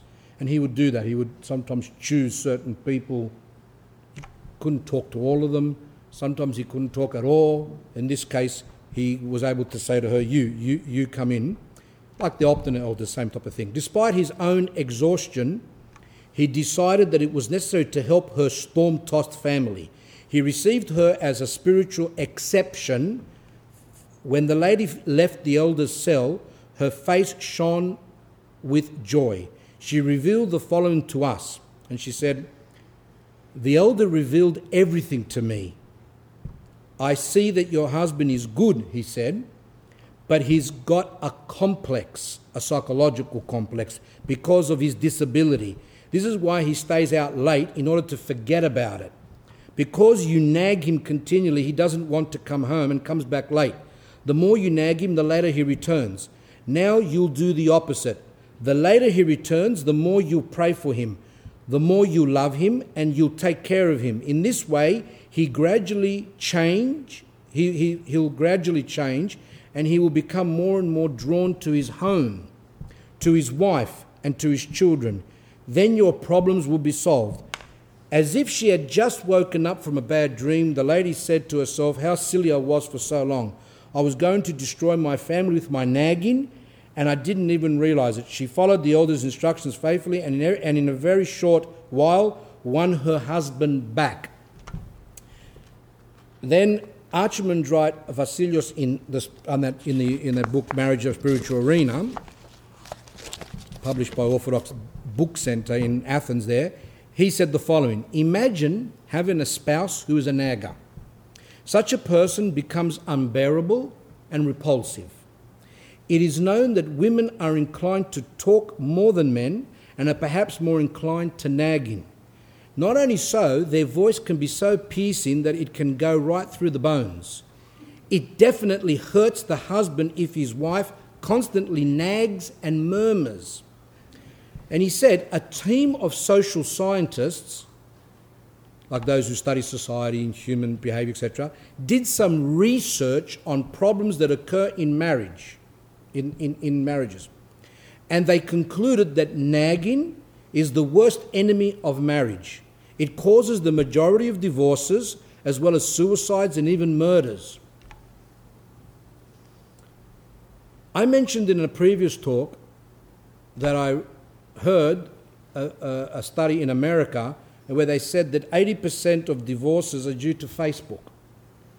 But they're saying here, this book was written some years ago, that the majority of divorces are due to nagging. So what's, what's, what's the problem there? Well, I think when this person wrote the book, um, there wasn't Facebook. Today, people don't really nag much or quarrel much a lot of times because they're too busy on the internet. So there's no, they just lead their own lives. Husbands in one room, wives another room, on the, on the computer. And of course, they're still nagging, but in, but in general, people have become so disturbed, so cut off from their families that they do not really even talk to each other anymore. And that's why I think there's this thing where he's saying that the scientists were saying that um, nagging is one of the worst, or one of the main causes of divorce, while this study is showing that Facebook is because Facebook is where people meet people and they fall into adultery, and then there's a lot of divorces and things like that. There's even websites of cheating, and anyway, it's a whole mess out there now. So that's what um, that's what there's. So I think that there's less nagging perhaps today because people don't communicate much anymore. Not that it doesn't exist, but if you're a nagger, um, I know I nag at times. So if you're a nagger, it's no, it's not good St. Gregory the theologian, in his letter to Olympias, wrote the following. He was writing to this woman, um, and he said to her, Your husband will always be your enemy if your tongue is out of control, even if you possess many virtues. In other words, St. Gregory the theologian, only one of three saints to be called theologian, the other one's John the theologian, and who's the other one? Simeon, the new theologian, St. Gregory said to this woman that even if you possess all the virtues, if you fast and pray and go to church, but you nag, then uh, your husband is never going to really want you. He'll, be, he'll always be your enemy. So Archimandrite Vasilios continues on and says, A home then is turned from a calm harbour into a stormy sea that drives the husband away. This is true of women who can't control their tongues. They drive their husbands away. Such a husband rather live alone in isolation than live with his grumbling and argumentative and antagonistic wife. Now, some of you might say, oh, this is all against women. Well, there's, we're talking about nagging now. How many men do you know that nag? So don't be upset and think oh, I'm against women. We're talking about nagging, that's the topic. So, when I was young, there was a, uh, my mother had some relative, I don't know what she was, maybe a cousin, and um, uh, she had a son, and the story goes as following. She nagged, nagged, nagged him, nagged him, nagged him, the son. I think the son was a little bit, uh, had a bit of a, he wasn't mentally not well.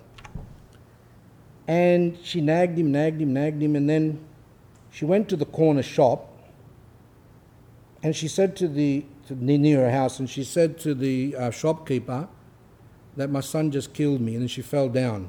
She had a knife in her. The son stabbed her.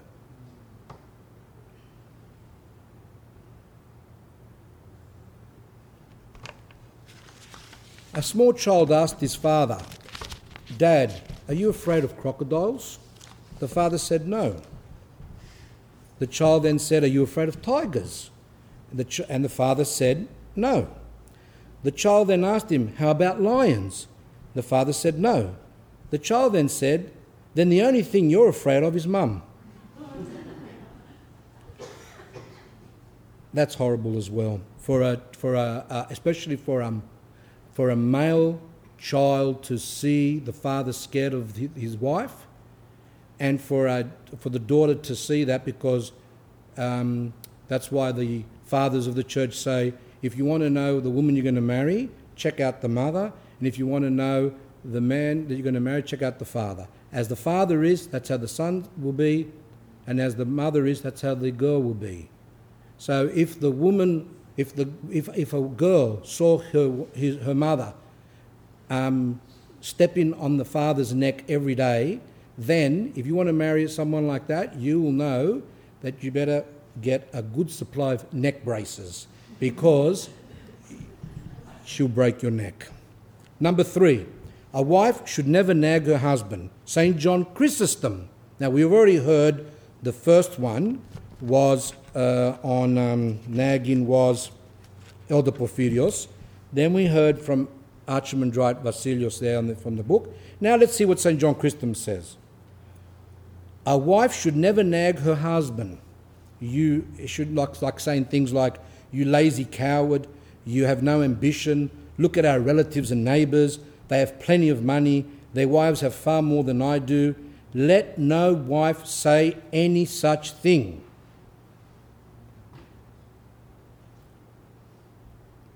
So St. John Chrysostom was negative with that type of passion. That's an ascetical feat. So, for example, if a woman does suffer from nagging, then that should be where her aim should be. That should be her asceticism. Not drinking water after three o'clock on Fridays and Wednesdays. Not doing a thousand prostrations every night. And going to church all the time and ignoring the family big prayers, and yet not understanding that nagging's bad.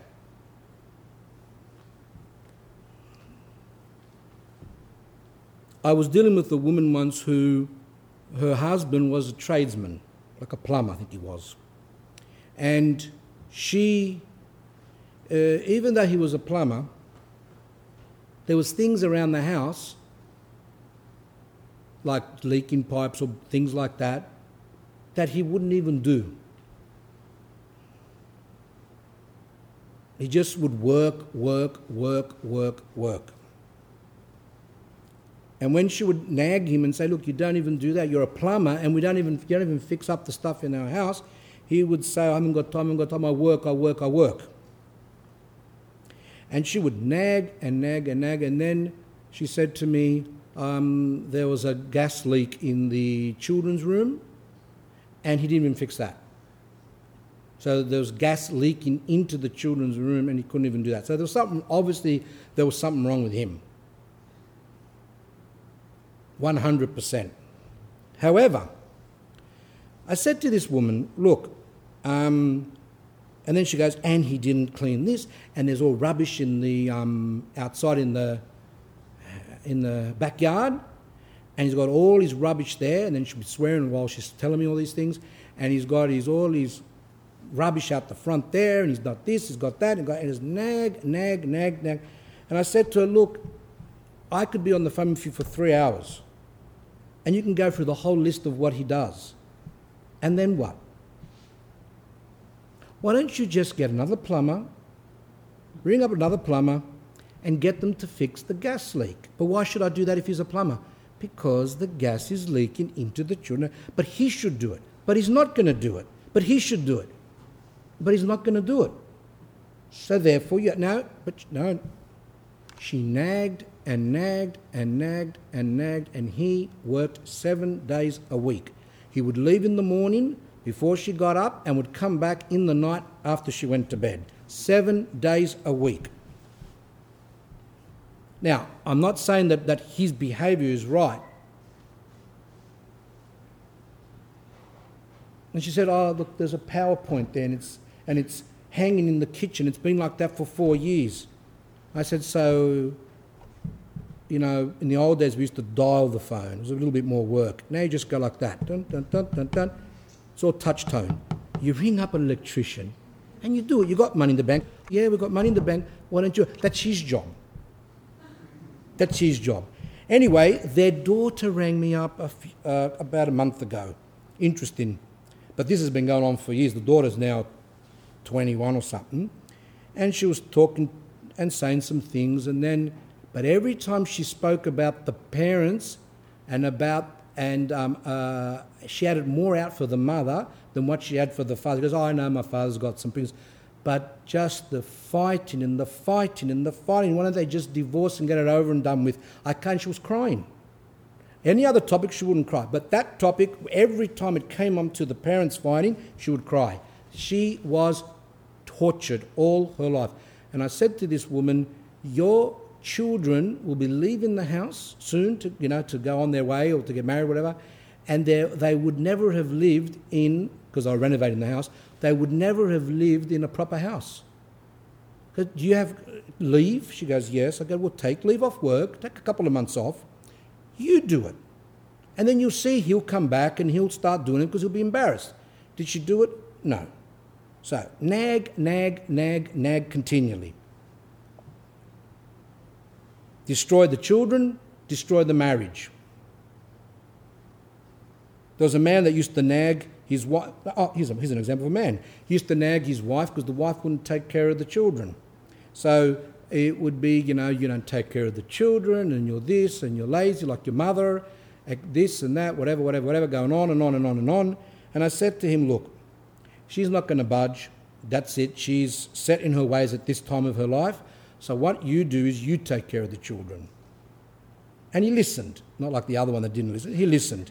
So I said, you, you, you take care of the children, you do everything with the children, and you'll see what will happen.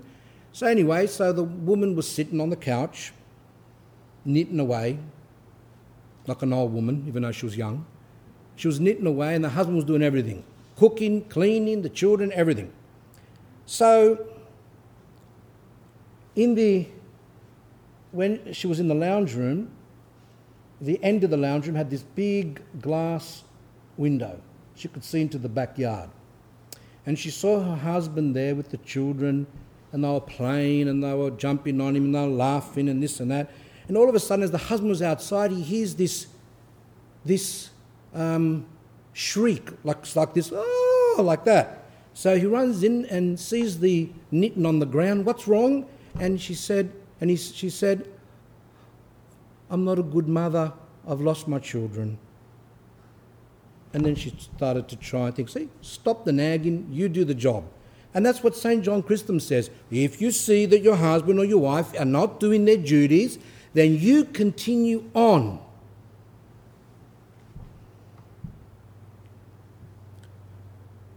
Elder Macarius of Optina wrote the following The most important, he writes to someone, the most important thing in your letter is one that you never stress, one of which you ask no guidance, one of which you never formulate clearly, but which comes out in every line that is, the grown hostility between you and your wife. Elder Macarius is writing back and says that the one thing that I can see from your letter is that you basically hate each other, but you, you don't even talk about that. I see little hope of this poison being cast out of your home unless you promptly cease condemning each other. I love the word poison. He goes, There's no hope in this poison being cast out of your home unless you stop this putting down of each other. You clearly think you're always in the right. She, of course, thinks she's always right. You heap on her a multitude of grave, um, petty accusations, like little things. I didn't do this, I didn't do that. She does the same to you. Where will this end? Your main accusation against her are her sensitivity, like she's irritable or whatever, her self love, pride, and a ridiculously exaggerated opinion of herself. But surely, if these were not your own most obvious defects, which they quite obviously are, you would not be so greatly irritated by seeing them in her. In other words, he's trying to say when, we, when we're irritated, when we don't like something in someone else, but it's with an irritation, that means that that same thing is in us. Beware of your own failings, said Elder Macarius to this man. All this financial trouble between you has occurred uh, between you has occurred because you have completely forgotten that you have a Christian home, or should have. A home is a Christian home when, when all the members of the household bear each other's burdens, and when each one condemns only himself. You have forgotten this, both of you, and so every word of hers pierces you like an arrow dipped in poison, and your words likewise pierce her. Ponder the truth of Christian marriage. Man and wife are one flesh. Does it not follow that they must share all their possessions? And you two are arguing over some property, under some property. And she wrote to him, sorry, he wrote to the elder about this dispute that he was having with his wife about some property. And why? Because of words. Unless you promptly strive for and achieve a loving peace between you, it's hopeless to try to bring order and fairness into your business dealings with one another. Humble yourself, not her. Love her, not yourself. Let's do, let's do that last part.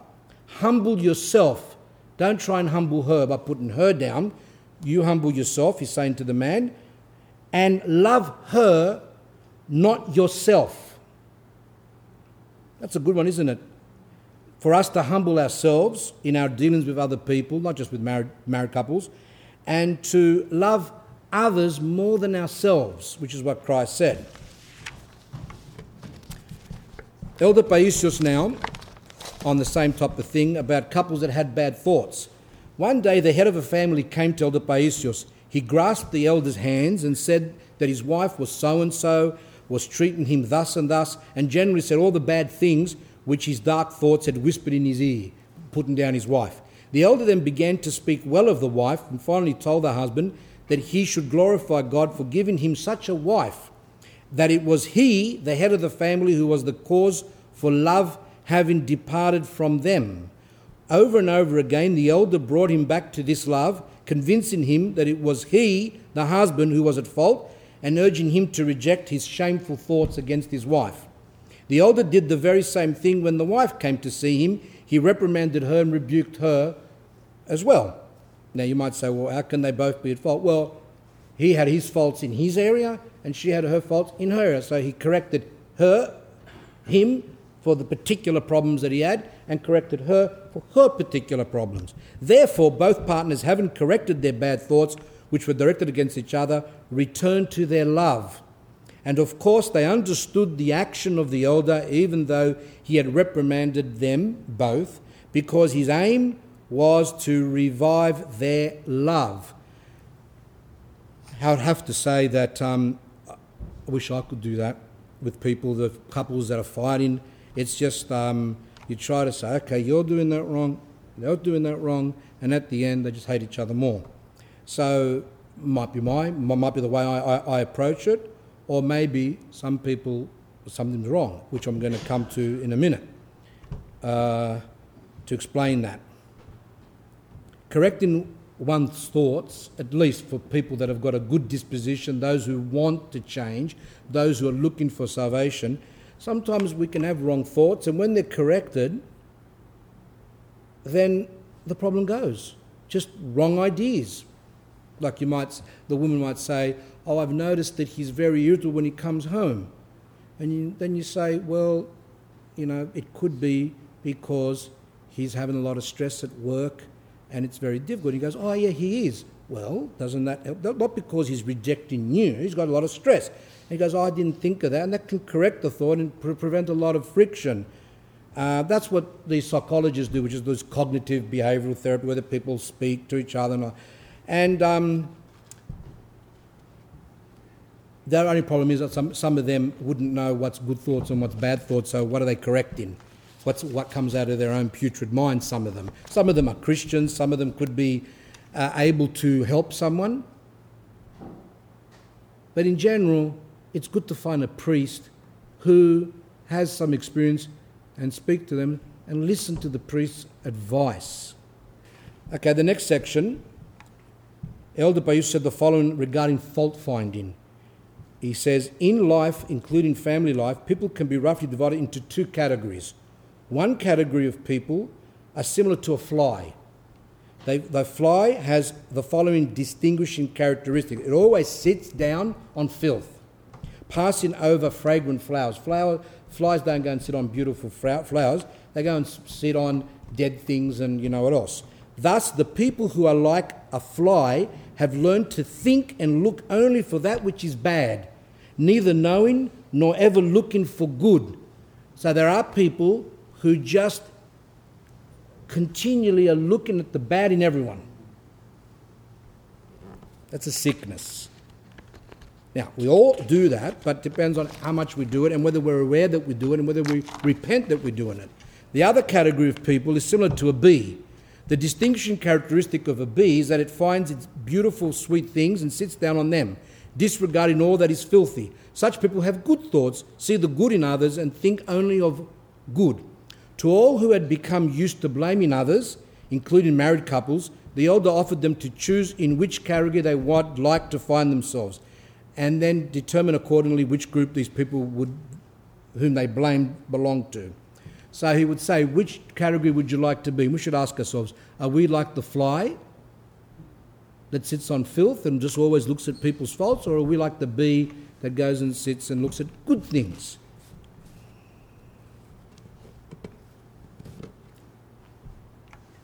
Archimandrite Vasilios, in his book, says, You are married.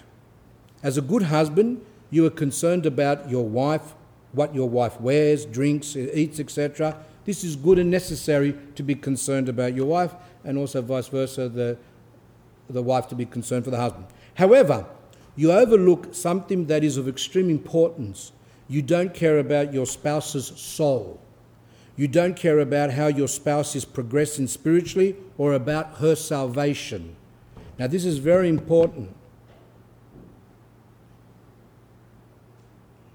And that's why a lot of problems occur in marriages because the spouses don't care about the salvation of the other. When that happens, things will really go wrong. Now, look what St. John Chrysostom says. Which woman took care to see that her husband progressed? Which husband did the same for his wife? Men and women do not care about this. In other words, they don't care about the spiritual progress of their spouse. Women focus all of their attention on their jewelry and gowns, while men focus on these also and much more. All of these things are useless, says St. John Chrysostom. What's the most important is to for uh, one spouse to care about the salvation of the other spouse. In another homily, St. John Chrysostom says, if we have responsibility for our neighbour's salvation, if we as Christians should care about our neighbours, our friends, our other people, about their salvation, how much more do we have responsibility for the salvation of people who are nearest us, who are, who are nearest us, especially one spouse? one's children. And yet, there are people who don't even think about the salvation of their children or their spouse. That's not good. And then uh, Archimandrite goes on and says, Think it, think, think, he said, think of the following. If in the afterlife you see your spouse going to hell due to your indifference, will you not be ashamed? How would you feel if your spouse complains and asks you, Why didn't you care about my soul all these years that we lived together? That's very powerful. Why didn't you care about my soul all these years? In other words, each spouse will give word for each other. On the last day, God will ask, Did you take care of your spouse's soul? Did you do whatever is necessary to help your spouse to be saved? See, we're talking about marriage now. St. Paul, in his epistle to Timothy, writes the following But if anyone does not provide for his own, and especially for those of his household, he has denied the faith and is worse than an unbeliever. So, what does he mean by that? Now, some people have read this and said to me, okay, so if someone does not provide for his own, and especially for those of his oh that's right if a person does not take care of those that in their in, in his house say doesn't give them food and clothing, etc., they should be classified as someone who has denied the faith and is worse than an unbeliever. Now, St. John Chrysostom does not agree with that. He says, What does Paul mean by provide? What does St. Paul mean when he says, Someone who does not provide for his own household? And St. John Chrysostom says, Does he mean food? I think he means caring about the soul.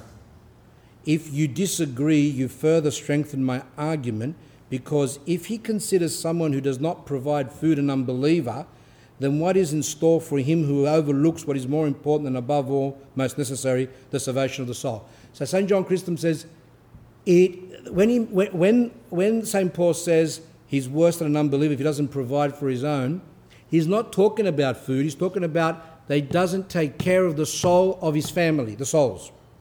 But, St. John Chrysostom, says, if you don't agree with me and you think it means that he's not taking care of his family by giving them food, he said here, um, then what's in store for him who overlooks what is important and above all, the salvation of the soul? So if someone who doesn't take care of his family, doesn't give food, is worse than an unbeliever, which is, if that's what you think, then what do you call someone who doesn't take care of the souls of his family? So, really, this means, really, it means someone who doesn't take care of the souls of that. But why are they worse than an unbeliever? Well, if a man is indifferent towards the salvation of his wife, he is worse than a pagan, those who worship idols as gods. If a woman is indifferent towards the salvation of her husband, she falls into this category. In other words, she's also like uh, worse than a pagan. Why are they, um, this is my own now, why are they worse than a pagan? Because most pagans took very good care of their children, clothed them, fed them, educated them, and taught them virtues such as truth, honesty, self sacrifice. If you remember the talk of St. Nectarius, where we spoke about uh, why St. Nectarius used the writings of the ancient Greek philosophers, because in those writings there was a lot of good things, but God enlightened the philosophers, certain parts of their teachings were actually Christian. So a lot of the pagans, just like today, there are people today in, in, in like say in Australian society, who don't go to church, who don't believe, but they'll take care of their children with food, with clothing, with, um, with what they need, with education, punish them when necessary. In their own little way, that's how they do it. So, but they won't take care of their souls because they don't believe in souls, a lot of them. They don't think about the salvation of their souls. So when you have an Orthodox Christian who doesn't care about the souls of his or her family, then they are worse than pagans.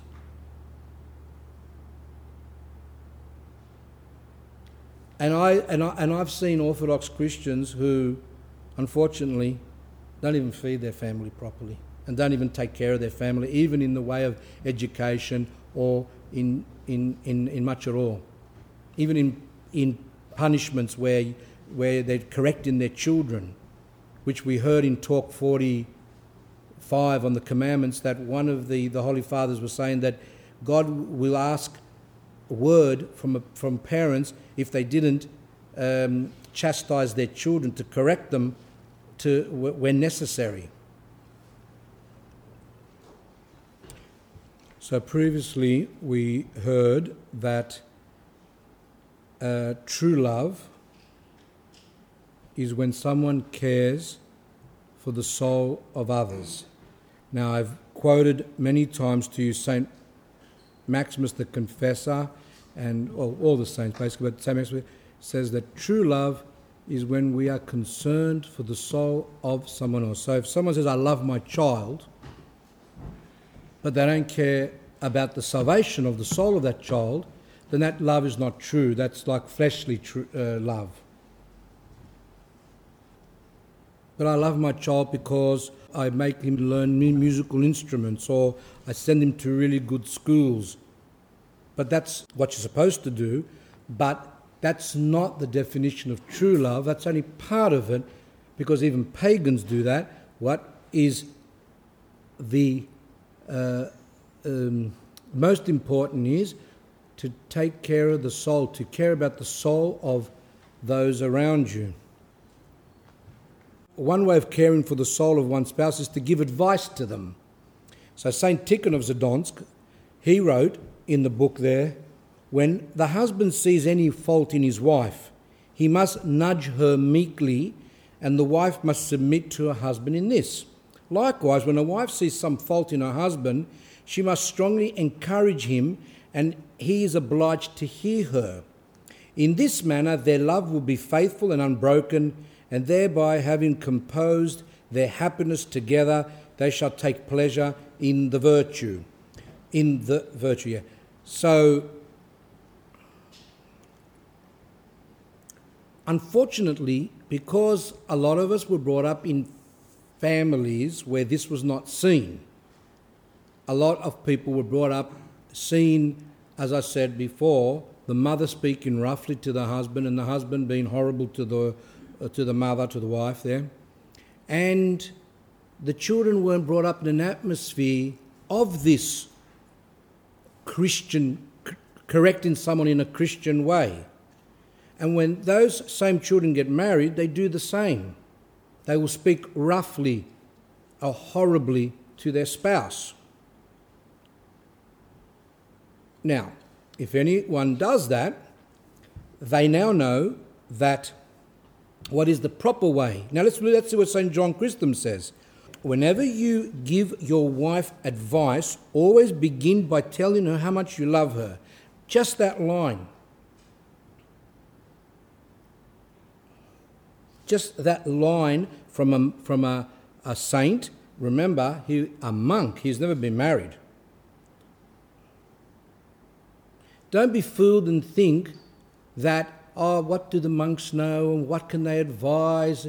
You know, in Greece, for example, and in Russia and Serbia, the best spiritual fathers, the ones that people would go for advice, were monks, priest monks. Anyway, the thing is, this is St. John Chrysostom. And this is like. Uh, someone that goes to Relationships Australia or some of these organised, some counsellor or someone that's going to help people with married, married couples, uh, why go to them when you can just read St. John Chrysostom? Look at that. What, what a beautiful advice. Just that one thing. When you're about to give advice, always begin by telling her how much you love her. Soften her. Instead of going up straight away and saying, you know what I've noticed? You're this, this, this, this, this. That just doesn't work. Nothing will persuade her so well to admit the wisdom of your words as her assurance that you are speaking to her with sincere affection. Tell her that you are convinced that money is not important, that only, that only thieves thirst for it constantly, that, your lo- that you love her more than gold, and indeed an intelligent, modest, and pious young woman is worth more than all the money in the world. Show her that you value her company and prefer being at home to, than, than to be out, that you prefer being at home with her. Esteem her in the presence of your friends and children. Treat her nicely, speak nicely to her about her. This was, re- this was said 1400 years ago. Then we've got the feminists coming along and saying the church represses, represses, the church is against women. The church venerates the Mother of God, who's a woman.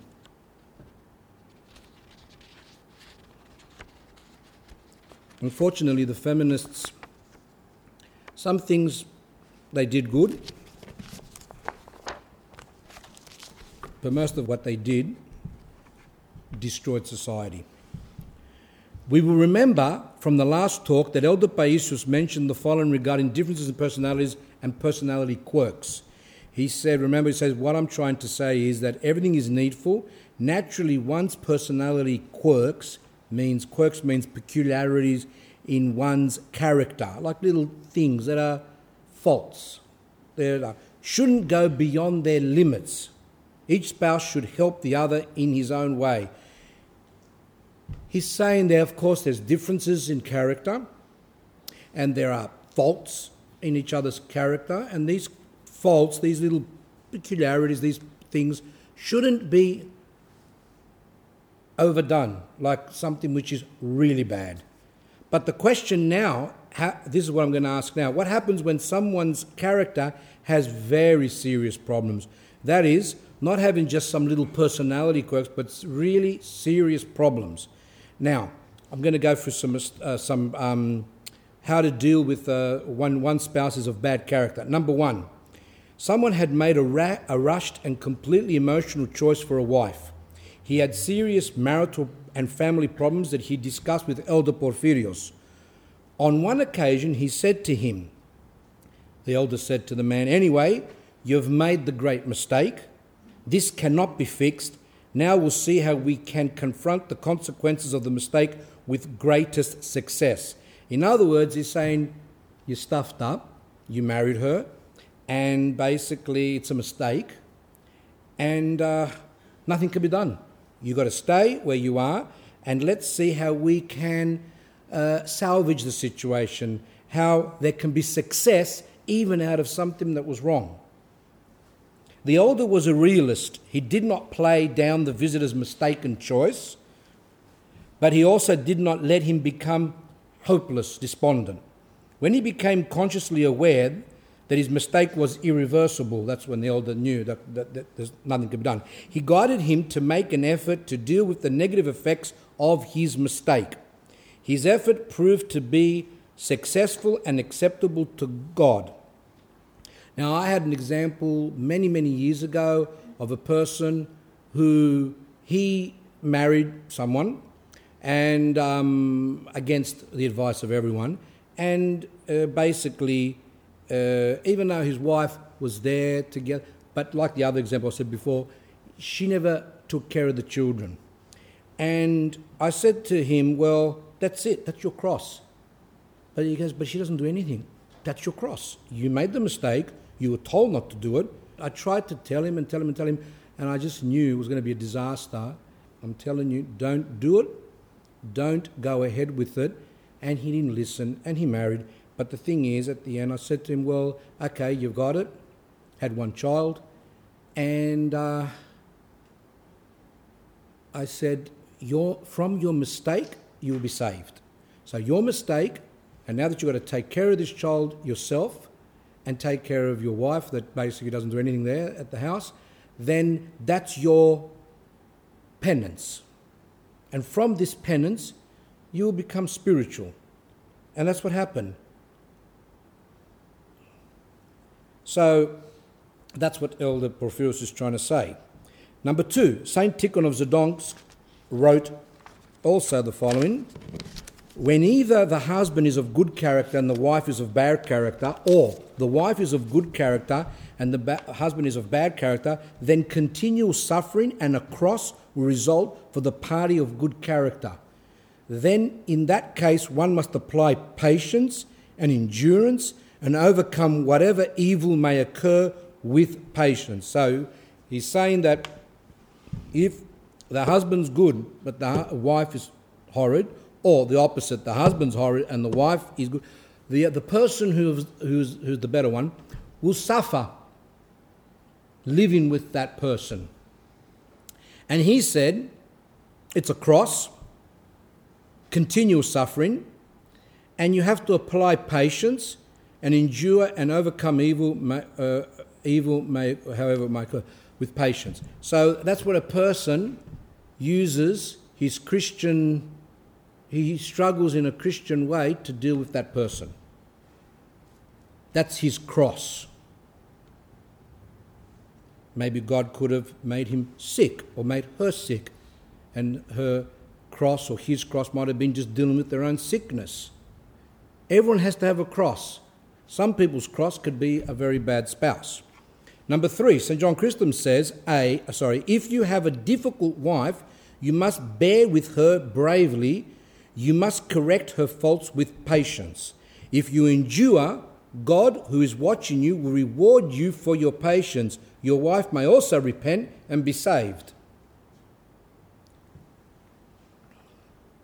Again, what's he saying? Exactly the same as St. Tikhon of Zadonsk. Yes, it will be difficult, but that's where you exercise your Christian patience and you still got to correct her. Obviously, you you can't just say nothing. You've got to say it, but nicely say, that's not right, whatever. And she doesn't listen, or he doesn't listen, the person bears it.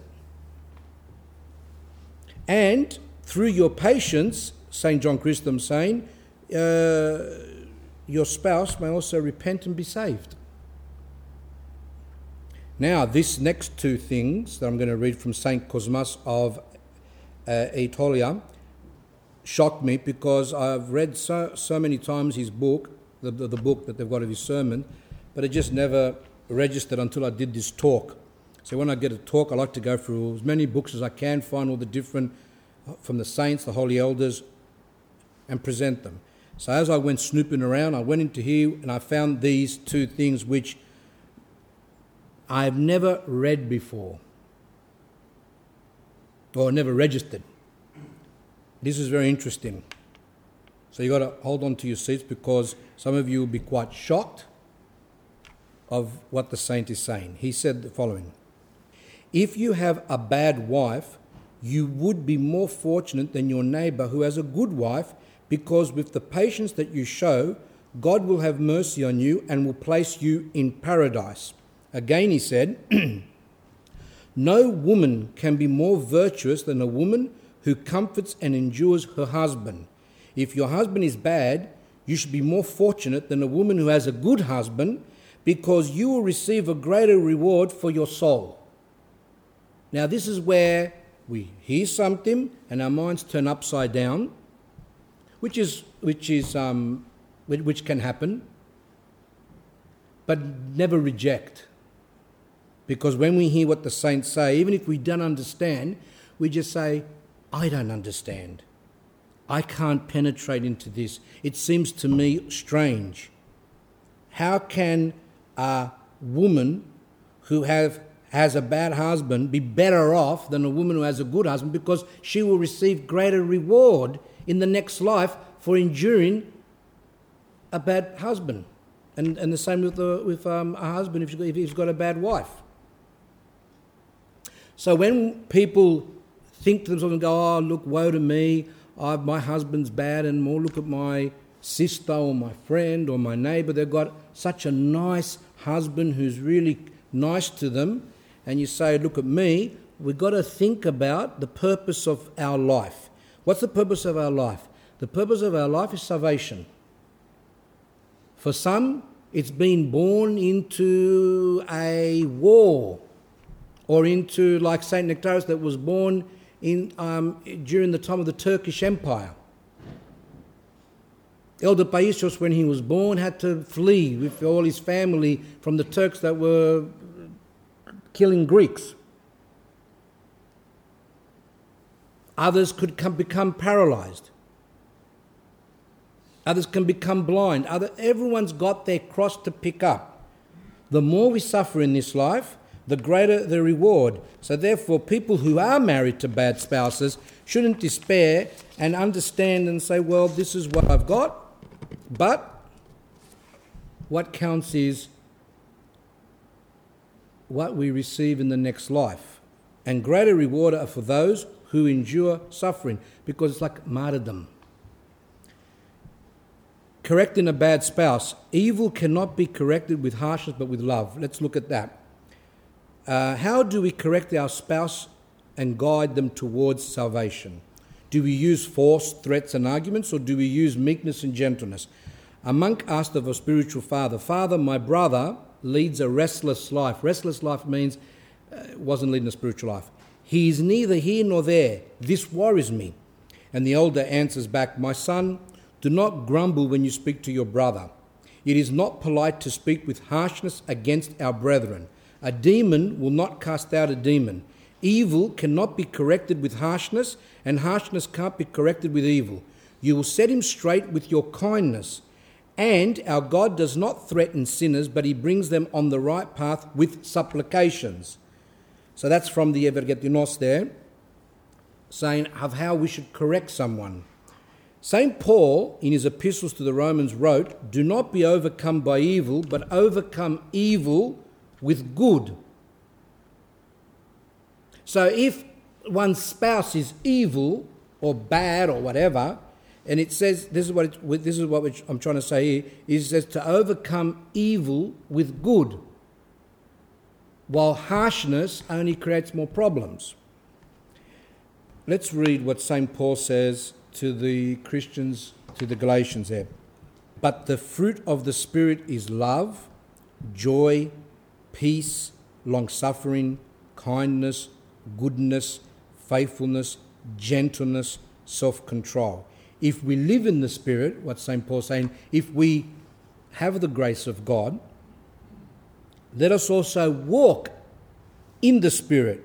And what's that? What, what's trying to say? Well, if someone's got the, the, the Holy Spirit, if someone's got the grace of God, then that person has love, joy, peace, long suffering, kindness, goodness, faithfulness, gentleness, self control. Let us not become conceited, means proud, provoking one another, envying one another. Brethren, if a man is overtaken in any trespass, meaning someone, if you see someone, one of your a brother or sister in Christ who is doing something which is bad, you who are spiritual, restore such a one in a spirit of gentleness, considering yourself lest you also be tempted. Bear one another's burdens and so fulfill the law of Christ. So, we, we some um, zealots who believe that they are um, holy fathers and they go against, say, ecumenism. And when they are going against the ecumenists, against the, her- against her- the heretics, etc., they become angry, irrit- irritated, and they believe that that comes from the grace of God. But when we read the lives of saints and we read like the, the lives of holy fathers who were confessors of the faith, we will notice that they were like lions in the sense of their confession of faith. But as but their spirituality was one of meekness, humility, kindness, goodness, patience, etc. And uh, peace, etc. That, that is an indication that they had the holy, the, the, the grace of God. Now, the, some Protestants, not all of them, there are some obviously Protestants which are, have a good disposition and follow the gospel in their way, uh, but they haven't got the fullness of the truth because they don't, they've lost, the, lost tradition. But anyway, some of them believe that they are full of the grace of God. They say we're full of the Holy Spirit. and they're jerking and jumping and doing somersaults and then making strange noises like animals. And they believe they go, oh, we're full, we're, we've got the, we're full of the grace of God. These are like charismatics and things like that. But that's not the characteristic of, of, the, of those who are full of the grace of God. See, and that's where uh, saints, like Saint Nectarius, even though he was being persecuted, and even though he had all these horrible priests and bishops that were after him, you could see he still stood for the truth. He preached his orthodoxy, but he still had the virtues of the, the fruits of the Holy Spirit, the fruit of the Holy Spirit meekness, love, patience, kindness. So, if we think we're spiritual, then we should see and condemn ourselves and say, well, if I was spiritual, then I would have all these virtues. But a lot of times we don't. We're impatient when we have when someone's got a fault. When we correct someone, we're agitated. If someone doesn't listen, if someone doesn't listen to us, we become angry. This is not an indication of someone that's got the grace of God. So let's go back to the point. The point is that if a person who is supposedly spiritual is married to someone who's not, then that person is to correct the other person in a Christian spirit. A husband may argue that his wife is twisted and, and so he sees no reason to treat her well. For this reason alone, he should treat her with kindness in an effort to win her over to Christ. For how do you know, O husband, whether you will save your wife? St. Paul says in his epistle to the Corinthians. The same applies to women. Women may argue that their husbands mistreat them and are horrible. This is one more reason to treat their, their husbands with love and care. In addition, as a woman, you should use the great gift God has given you affection. With this, you can work miracles. Women have that, uh, the, which is of their, which is a, one of their characteristics. They've got what this softness, this affection, which, as we know from Samson, that when Delilah tempted him, she used it in an evil way, and he lost his strength because she was all affectionate to him, and then she asked him, what's the secret of, the, of his strength? And he said, my hair. And while he was sleeping, um, she cut his hair. And that, so women have that, ver- have that gift, which they can use for evil, they can use for good. Some women have, have, have used that gift and have made their husbands uh, even kill someone because they wanted to revenge that person. So it can be used for evil, it can be used for good. Now, here this, this Archimandrite Vasilios in his book saying that they should use it and um, to win their husbands. With this, you can work miracles. For how do you know, O wife, whether you will save your husband? Now, I've read that quote a number of times. It's St. Paul says it twice. For how do you know, O husband, whether you will save your wife? For how do you know, O wife, whether you will save your husband? This is when he's telling husbands and wives to stay together. Now, this means don't you, don't you wives realize that your husbands might be saved because of you? And don't you husbands realize that your wives might be saved because of you? That's what it means. That's what it means when it says, For how do you know, O wife, whether you will save your husband? How do you know, O husband, whether you save your wife? It means if you stay together, there is a chance that you will be able to save your spouse. Two examples which the Archimandrite mentions. One, a former member of a heretical group stated the following. So this person was um, uh, of another faith, another, you know. My Orthodox wife would pray for me, and I would tell her off. The more she prayed, the more violent I became. She only lengthened her prayer. Her face was always bright. Her belief in me, her love, her kindness, and affection shocked me. I repented. I became an Orthodox Christian because of her. And example two, when the wife of a Hindu became an Orthodox Christian, so these people were married, so there were two Hindus, for example, and one of them becomes Orthodox. Well, the church does not allow then say to the wife, "You've got to leave your husband because he's not an Orthodox Christian," because they were they were um, not that an Orthodox Christian can go and marry a Hindu now. If that's because they were both Hindus, and one converted to orthodoxy, and her husband was enraged. She responded with meekness. She would cook his favorite food. The result? The beast, her husband, was tamed. He also became an Orthodox Christian thanks to his wife. I love those two examples, even though that's more on, on, the next talk about when you live with unbelievers and all that. But I thought of putting it in to see how a woman can use this gift of affection for good and not the other one, which is the nagging and the things like that. Christ Himself said, But I say to you who hear, love your enemies, do good to those who hate you, bless those who curse you, and pray for those who spitefully use you. To him who strikes you on one cheek, offer the other also. And just as you want men to do to you, you also do to them likewise. But if you love those who love you, what credit is that to you? For even sinners love those who love them. And if you do good to those who do good to you, what credit is that to you? For even sinners do the same. But love your enemies, do good, and lend, hoping for nothing in return. And your reward will be great, and you will be sons of the Most High. For he, meaning God, is kind to the unthankful and evil. Therefore, be merciful, just as your Father also is merciful. Christ, this is Christ's words, and he's saying, Well, if you love those who love you, there's no real credit but when you love your enemy, when you love those who hate you, then there's reward. Because he says even sinners love their own. St. Paul in his epistle to the Romans, he wrote the following Bless those who persecute you, bless and do not curse. Repay no one evil for evil. Therefore, if your enemy is hungry, feed him. If he is thirsty, give him a drink, for in so doing you will heap coals of fire on his head. Do not overcome, do not be overcome by evil, but overcome evil with good. Why did I mention those two things? If that's what we're supposed to do with our enemies, bless them, pray for them, love them, how much more then should that be for one's spouse if the spouse has become like their enemy? In this case, if this is the case for enemies, how much more should it be for one spouse, which the mother, the father of one's children?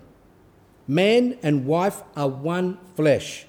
They are no longer two, but one flesh. So,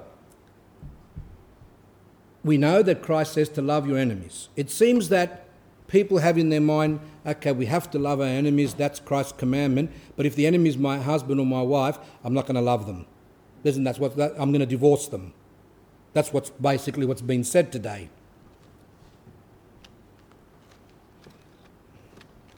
Because that's how it comes out. Sometimes that's what happens. The, your, your enemy could be your own wife, your own husband. A little side uh, note here. A person went overseas recently and he visited a monastery there of a spiritual mother who was a spiritual daughter of Eldress Macrina of Volo. And she said the following, and this person sent me this, and he said, I sent this because it's basically what you say. Let's see what, what, what she said. She does not accept people with psychological problems in, in her monastery as a rule. She said there is much spiritual sickness today, deception, and psychological problems, and in most cases, the reason for this psychological problems is egoism, where as soon as you start to correct someone, even nicely, they can't take it and lose it. Other reasons for psychological problems could be hereditary and physiological, like physical. Some people should neither marry nor become monastic, but bear their cross as lay people because of the problems they have. Now, I am one priest who believes in that. When people come to me and ask advice and they've got certain psychological problems, I tell them, don't get married. I'm talking about psychological problems where you know they will not have success in any marriage. And they say to me, Oh, but all the other priests are saying for me to get married that I'll get better. So I've never heard of that. So you're going to have a, psycho- a psychologically sick person is going to enter into the spiritual arena, which is marriage. Because, like the Christians used to enter into the arena to fight the lions, that's how it's, it's marriage is. It's an arena. Marriage is suffering, and you have to be a soldier. You have to be strong. You have to be spiritual. You have to be a person of prayer, a person of patience and endurance, a person that's had some experience in spiritual life. How can that person enter into a very stressful, a very difficult type of life, which is marriage, with psychological problems, and say, "I'm going to get better when I have when I when I get married"? And when they have children, that's the end of them. That we people have to live in reality. And I'm glad that he found this because I often say it, but I don't know if people actually believe it. I've seen so many catastrophes, and I'm a person, and I, I have given advice to many. I had one person who's, who, who is ill for whatever reason, and uh, that person's mother does everything for him. The person's around 25. So the mother cooks for him, cleans for him, does his bed, changes this, does that, shops. This person does nothing.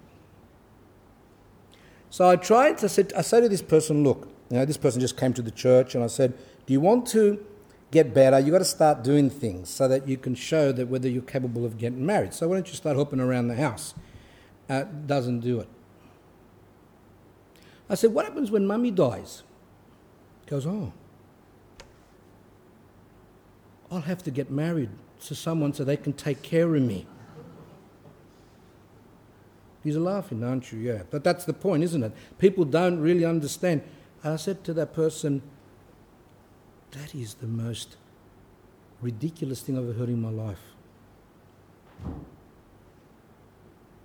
But he understood and he, he said, No, thank you for that advice. Today, unfortunately, priests are, very, are, are being quite, uh, not all of them, but a large majority of them are irresponsible. And I say that with pain. Like that one that I heard a talk once of, this, of, of a priest in America. And he was talking of how he got married when he, before he became a priest and he was talking to this uh, um, to a group of people, and then the talks have been spread, and he said, um, "When I met my wife, I said to her, "Do you want to get married?" And she said, "Oh, I can't because I, I'm just not very, I'm not domestic. I can't take care of things, um, things like that." And he says, "Do you know how to vacuum?" And she said, "Yes, I can vacuum." She goes, "But what else do you need?" And everyone laughed, ha ha ha, and I made, made me sick and he made a joke of it. In other words, um, so if a person knows how to vacuum, that's the prerequisite for marriage. Vlakias, as they say in Greek. And you wonder why um, people, there's catastrophes. Now, maybe that, maybe that marriage was successful. Don't, but don't use those type of things as an example. Don't use exceptions. Maybe that his wife later on became good. I don't know. Exceptions are not the rule. That's what the saints say. Don't look at exceptions. Like the man, like the woman who lost her, her child died, and then she was so much in despair that she came across a prostitute and she said, "My my child has died," and this woman just was with a customer, so she hadn't even anyway. So she, this prostitute, got upset and felt sorry, and she did, and she did a prayer, and the child uh, and the child got, uh, rose from the dead or something like that. And then St. Ignatius Original says, these are exceptions. In, in general, God does not listen to people who do sins like that, unrep- and, and, and un- unrepentant. But there are exceptions. So it doesn't mean if your child is dying that you're going to go to the nearest brothel to go and ask the prostitutes to help to pray for you. So these are exceptions. So if this woman only could vacuum then she became a success, that's an exception. But you don't have it as a rule, that's silly. So I'm a firm believer in that, and that's and this nun um, uh, uh, confirmed that. There are people that are very ill, people that are dysfunctional. But not only, there are people who are, are, are successful, they can work. They can work, they can get high positions, they're very successful. But put them into a relationship where they've got to deal with someone every day, like a husband or a wife, they can't do it either. Because they could be highly, what's the word called? Highly, um, what was it? No, no, uh, what's that thing where people are, they're very competent, they're high, high, high, uh, high function, I don't they, they're very good at those things, but not in family. They can't deal with, well, that some of them are like, might have mild, mild um, autism or something, but the point is that it's not enough.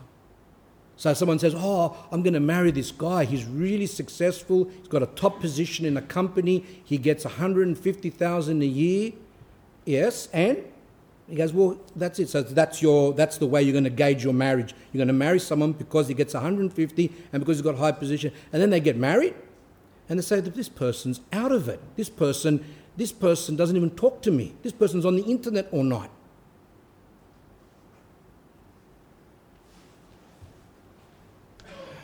Now, the next section, a couple, uh, Saint Tikhon. Now, this is now, uh, I'm going to read a number of things to lead to a, to a, to a point. Saint Tikhon of Zadonsk writes The husband must not abandon his wife, nor the wife her husband until death, but according to their vow, the promise that they made, and the consent that they agreed, they must remain inseparable to the end.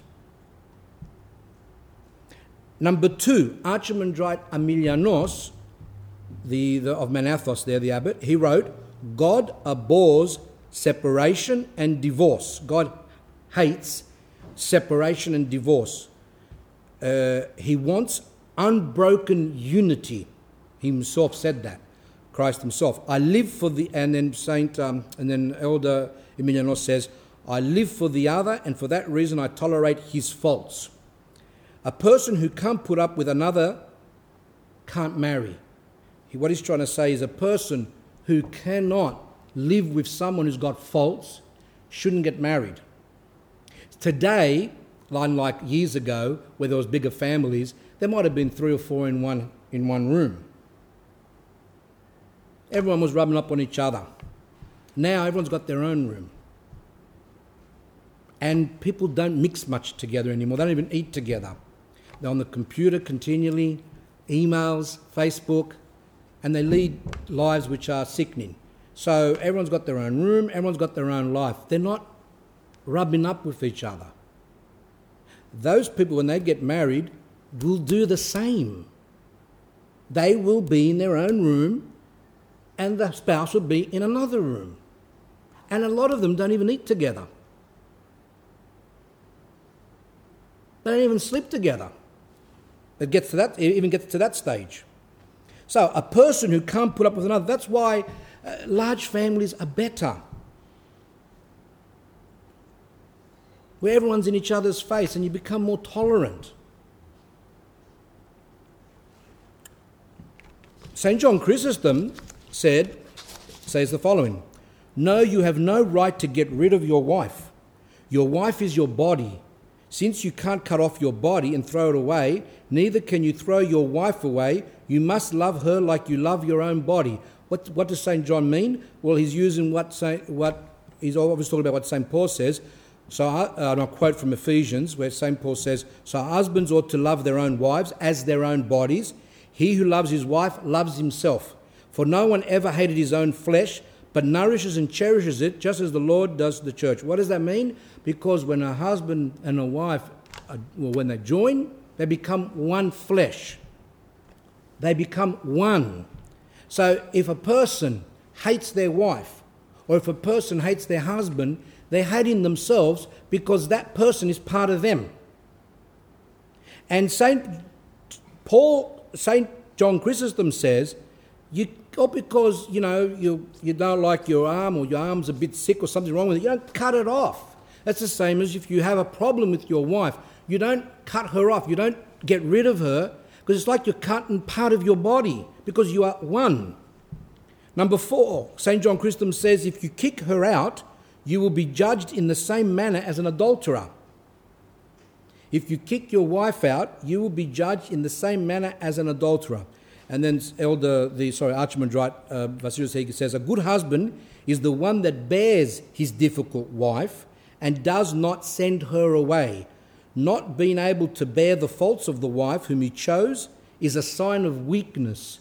So a Christian man or a Christian woman who says, I can't take the faults of my husband or my wife, whatever, that is a sign of spiritual weakness.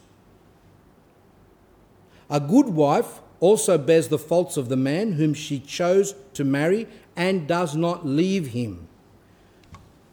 Number five, from, from Marriage a Spiritual Arena, the Archimandrite again says, In our time, we have become accustomed to the idea of divorce, and it no longer seems evil to us. In reality, though, it's sinful. See, in the old days, divorce was looked at as bad. But ever since the 60s, with the sexual revolution, with the introduction of the, the pill, with the making divorce easy, and the other one was uh, the abortions. See, women would, would be scared to cheat on their husbands because if they got pregnant, the husband could find out. But there's no problem with that now. You just abort the child. So all these things, uh, abortion was 1972, I think, in America, and here I think the same. All these things created problems. A lot of this came out of the sexual revolution and the feminist revolution. Australian of the Year, Ita Buttrose. Should we clap or should we boo? Why? Because she was the one that uh, uh, made that magazine Cleo. And some of you know that Cleo is an inappropriate magazine which was sent at women and and um, created, created this situation where people weren't faithful. Anyway, you see, in the eyes of the world, she's a hero, but for Christians, it's not.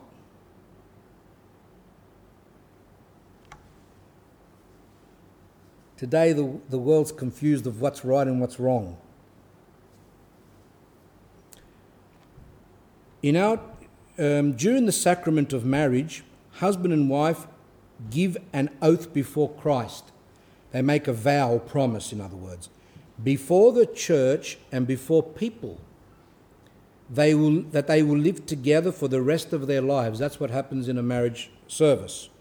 Whoever ends their marriage breaks their, this oath and commits a great sin because they promised. Now, monastics also give an oath to God that they will remain monastics for the rest of their lives.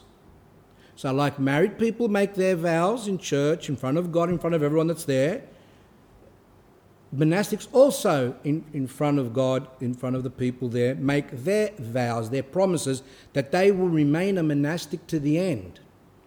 A monastic who leaves monasticism is also breaking his or her oath and, and committing a great sin. Both married people and monks or nuns who break their oaths are guilty of the same sin that they made a promise to God and they went against their promise.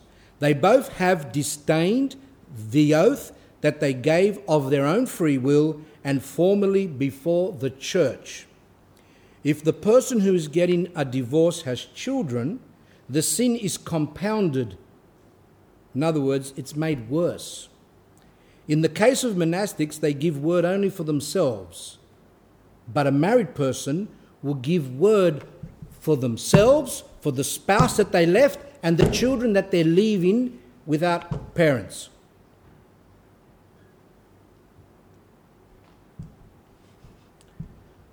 Both are sinful, but as I said, if a monk or nun leaves a marriage, it's a very big sin. A monk once, it was um, a monk left his monasticism, went into the world, got married.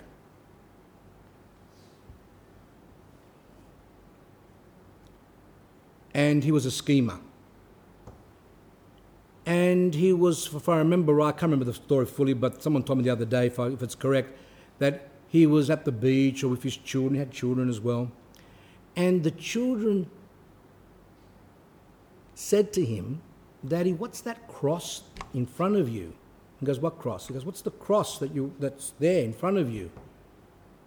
And the, the father understood that the children, God allowed the children to see his monastic schema.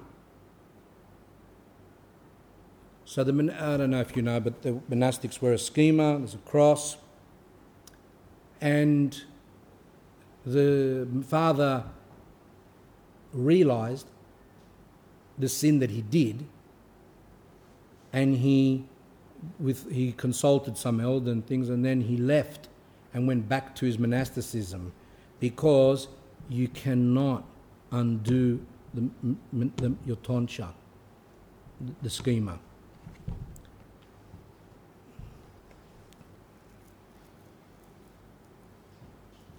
The young man who killed 27 people just a few months ago in Connecticut, 20 of were, were children, um, and the man who in 2011 massacred 77 people, 77 people in Norway have a similarity. Both lost their father through divorce.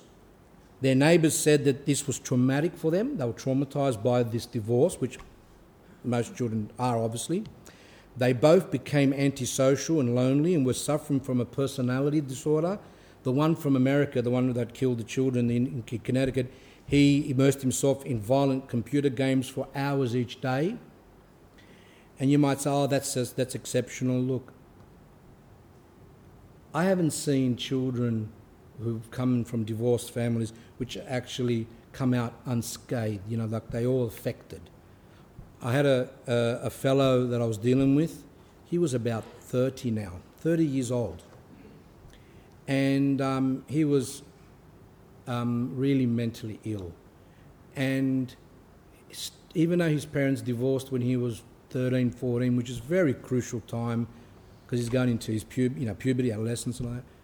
And um, he just all, still to this day, he can't get out of his brain that his parents divorced, and all he could think about was for them to get together, even though his father had married someone else. And this goes on and on and on and on. And that's why the church is, is uh, uh, negative with that. Now, from the letters of Father John Krestiankin, which is a Russian elder, he writes to someone and he says that you have not divorced your lawful husband, blessed by God, shows that your Christian conscience is still alive. And it does not allow you to commit spiritual murder on your sick husband. What words are they? What's he, what's he talking about when he's saying He's saying to this woman that it's good that you haven't divorced yet, which means your conscience is still there that you shouldn't do it, because, because you would be committing spiritual murder on your sick husband. What if one spouse is afflicted with an incurable illness and requires difficult care? Should he be taken to the cemetery before he dies? After all, you are sacramentally wedded, and he, your husband, is making efforts to struggle against his emotional illness. So this woman was contemplating to divorce her husband because he had a mental illness, emotional problem, and he's, he was struggling with it. But she was thinking to leave, and he says, "You can't." She goes, "He goes, you can't do that because you are joined. You are one."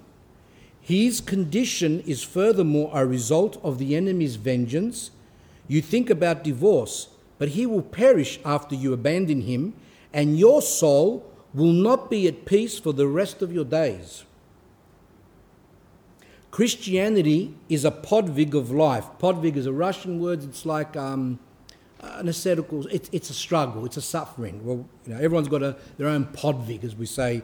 Some person's podvig could be that they're sick. Another person's could be that they've got a bad husband. Another thing could be their podvig could be that they are very poor and they've got to deal with that in a Christian way. There's some type of crush, suffering that God has given them. So Christianity is a podvig of life, suffering, which is what I read in the beginning of the talk. It's it's, it is cross bearing, it is labour. But nowadays, Christianity is for many just something on the tip of their tongue as long as the sky is blue, meaning that people say, I'm Orthodox, I'm Christian, as long as everything's going well. But as soon as things go wrong, then all of a sudden, then they're not really Christian. You need to pray patiently and even more patiently bear the burden of his illness. You two are one flesh. When the husband is sick, the wife suffers. See, now we're getting somewhere. We're getting to this thing of what it means to be joined together, a husband and wife. See, when one is sick, the other one suffers too. Why? Because they're one. And that's why if people had a, a, a, a relationship that um, a husband can be sensitive to what's going on in the wife, and the wife can be sensitive to what's happening in the husband. So even though the husband could be at work or something and something's happening, the wife can sometimes sense that because they are one. When the husband is sick, the wife suffers. Another letter of Father John Krestiankin says, You made your choice 21 years ago. Now that the Lord is entering your family through you, you are called to preserve your family. You are leaning towards its dispersion. This person married 21 years ago, but obviously they weren't in the church, and now she's changing. And with one person changing, there's a chance that the others in the family can change. He says, now that you're changing and there's a chance that the others in your family can change, you want to separate, you want to destroy your family. The sacrament of marriage is God's blessing also upon children who are already born. I don't understand what, what it means. I can only guess. I, I didn't understand this letter fully, but I think she must have been saying to, this, to the elder that my husband doesn't believe, or something like that, which means, what's the point in having children? She already had children. What's the point in having children? They're just going to be born defiled or something because my husband's not a believer. The enemy is confusing you. You will be the one to answer for your husband should he depart into fornication, and you will have no justification for your guilt if you leave him. If you leave him and force him to go with someone else, sexually, then you will be responsible for him doing that sin. Labour in your family, praying for your close ones. Much patience is needed for this good deed. Again, the word patience, which is what all the saints were saying earlier on. So we can start to see that why spiritual fathers are against divorce. Now, you might say, okay, well, that's spiritual fathers, but how about the, you know, how about the Bible? What does the Bible say? From the beginning of the creation, God made them male and female.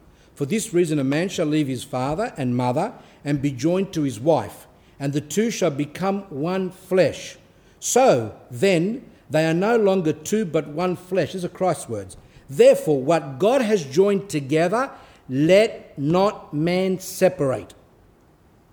Christ also said, Whoever divorces his wife and marries another commits adultery against her. And if a woman divorces her husband and marries another, she commits adultery. Christ says that if someone divorces and marries someone else, like divorces and marries, it's, it's they've committed adultery.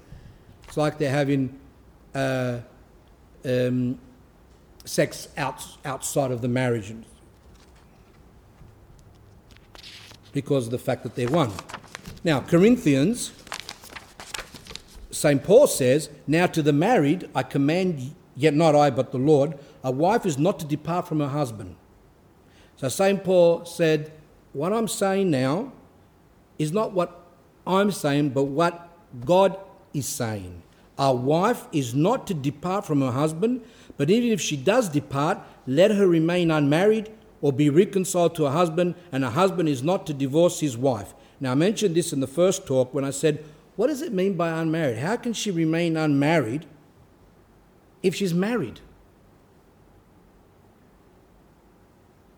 See these little things, and we have to say, What does it mean? Well, how, how, what do we do?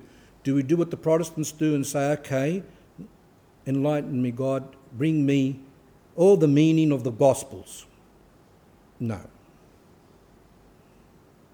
Do we ask the Pope? to, for his interpretation.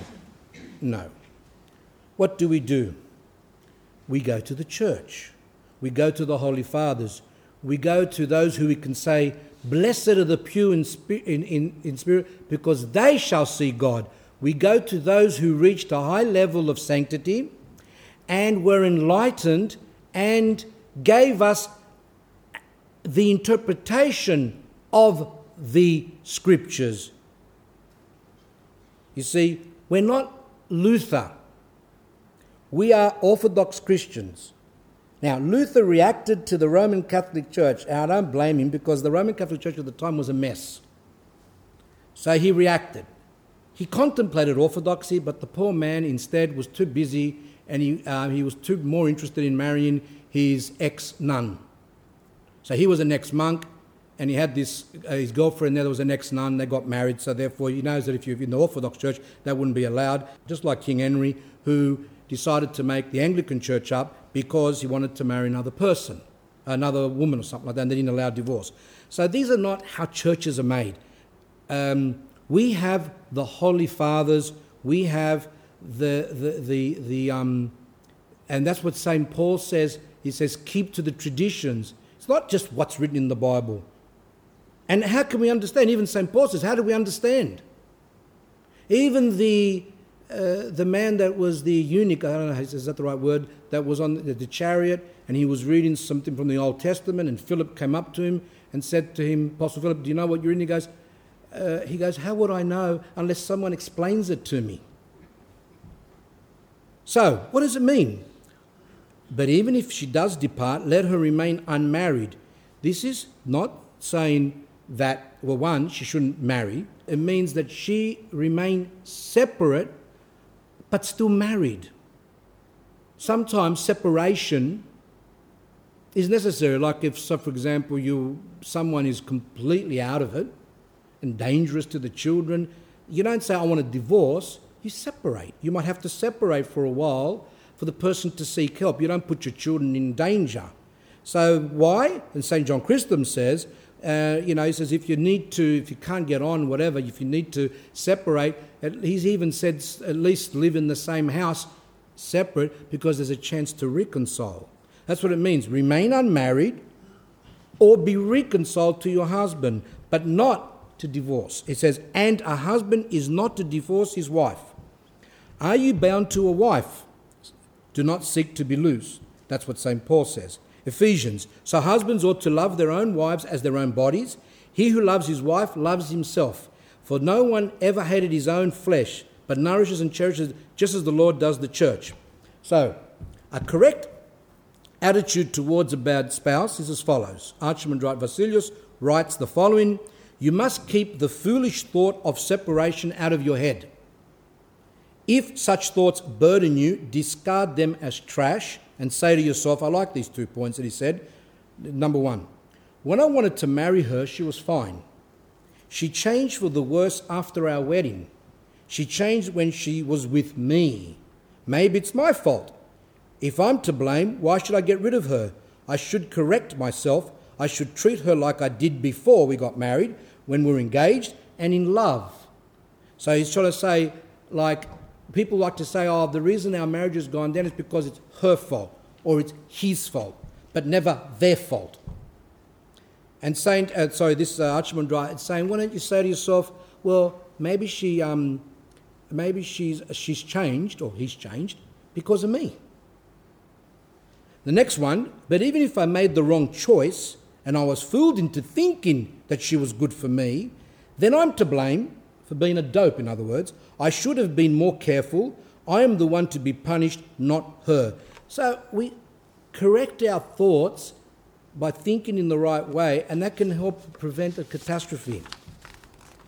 Do you think of yourself as a good spouse, honest, dedicated, etc.? If you do, then why don't you put up with your difficult spouse?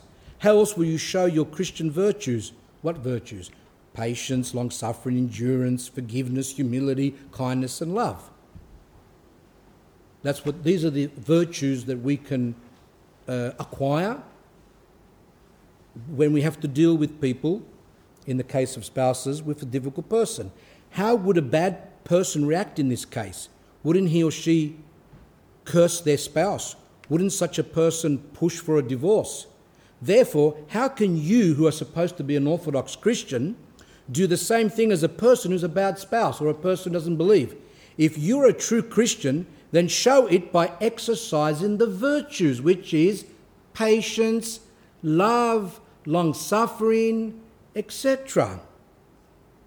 Like we're Christians and then we can't even tolerate things.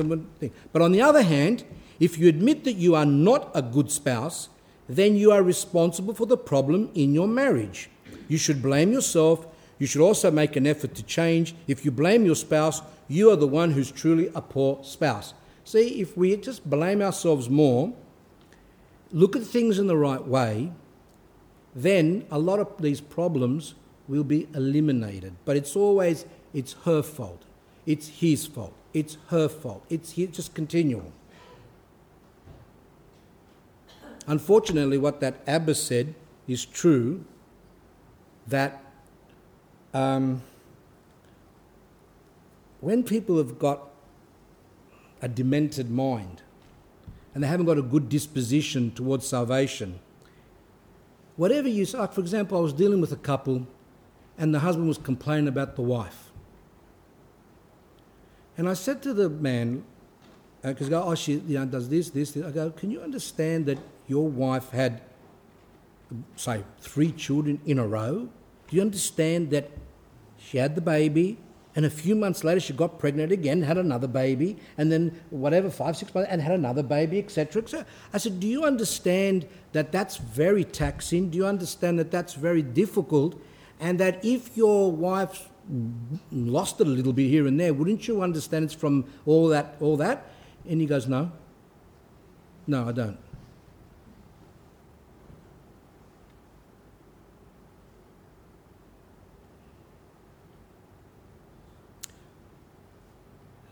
These are demented people, unfortunately, and um, I feel sorry for that woman. That that that his, uh, you, sometimes you just can't move a person to have any sympathy, any feeling towards the other person. It's always them.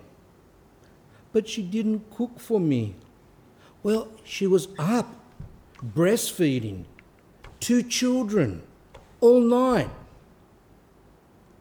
but she didn't cook for me.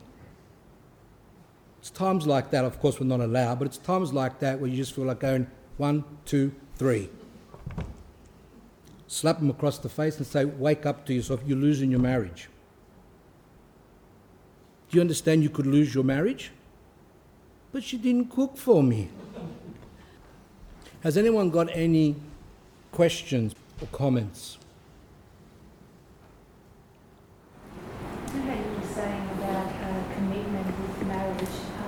I don't know if the Orthodox have it, but you know how um, when you see weddings on TV, this is for sickness and in health. Does the Orthodox have that same? Well, there's all these prayers, which the which the church has. Unfortunately, a lot of them are read in Slavonic, Greek, or whatever, and people don't understand them. Um, so there's the commitment there. So when if somebody's sick, you don't just run away. That's what it's saying. Stay. Some priests are actually doing educational classes before marriage, and which is good, and talking to people about marriage. Some priests will just marry marry people. Uh, but you know, people might think I'm an ecumenist or something like that, and I'm not saying it because of, of, of um, visitors, but uh, lately I've noticed to it's an, and it's embarrassing that the, the, the Protestants, and I've been looking at this for the last few months, that they are uh, the ones that are bit, the, the, the stricter ones. They don't believe in a lot of things that the Orthodox, they don't believe in the Mother of God and things, they're, you know, they've gone off in those things.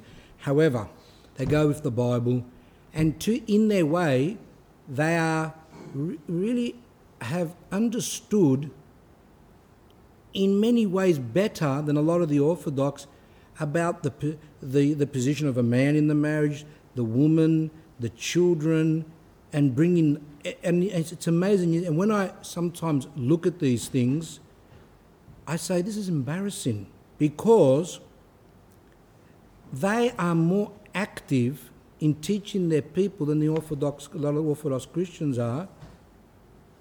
And that's why a lot of people saying, uh, like, so a lot of these things that I'm reading, they would talk about, the Protestants would actually talk about what it, what it means for the man to be the head of the family, a lot of other things. And it's interesting that even though they are heterodox and they've, you know, they haven't got the entire truth there, but it's interesting that God still even enlightens them to come close to the truth. Even, as we said, that God enlightened the Magi, the, the astrologers, using their belief in stars. He didn't, he didn't use the star for the Jews because Jews don't believe in stars, but he used through the star to bring these, the, the Magi to Bethlehem. Those who are naturalists, he uses nature to bring them closer to the truth. God gives sparks of the truth to everyone, whoever they are. And many Protestants do, in their way, try to lead the Christian life according to the Bible, but just the Bible. And embarrassing to say that a lot of times they get it, they get it right, more right than the Orthodox because the Orthodox is slack.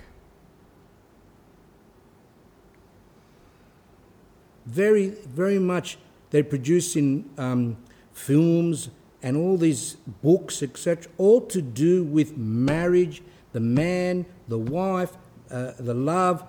And you see, uh, even though we have a lot of material, but it's just, I don't feel it's being done in the Orthodox Church. Yeah, some people might say, oh, he's Protestant. Anyway, but that's the point. The point is that um, uh, I confess and say that the Orthodox Church is the truth, but I'm not going to lie and say that others don't have sparks of the truth and that each will be, God will take care of according to the disposition of their soul. How much they want to be saved and what's in their heart, in other words. And it is, and it's not proper for people who are Orthodox Christians not to know what is marriage.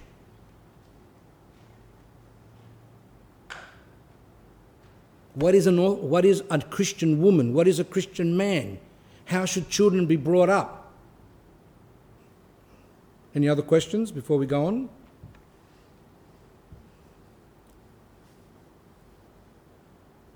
Yes, Anastasia, yes. Well, I thought it was with your Orthodox a cultural thing that was a barrier as well. And not practicing it the way that was Protestants it was as much a cultural thing a traditional thing, not a church tradition, but just a cultural thing. Um, the attitude towards women in particular that I would use. But isn't that what isn't that what education's about?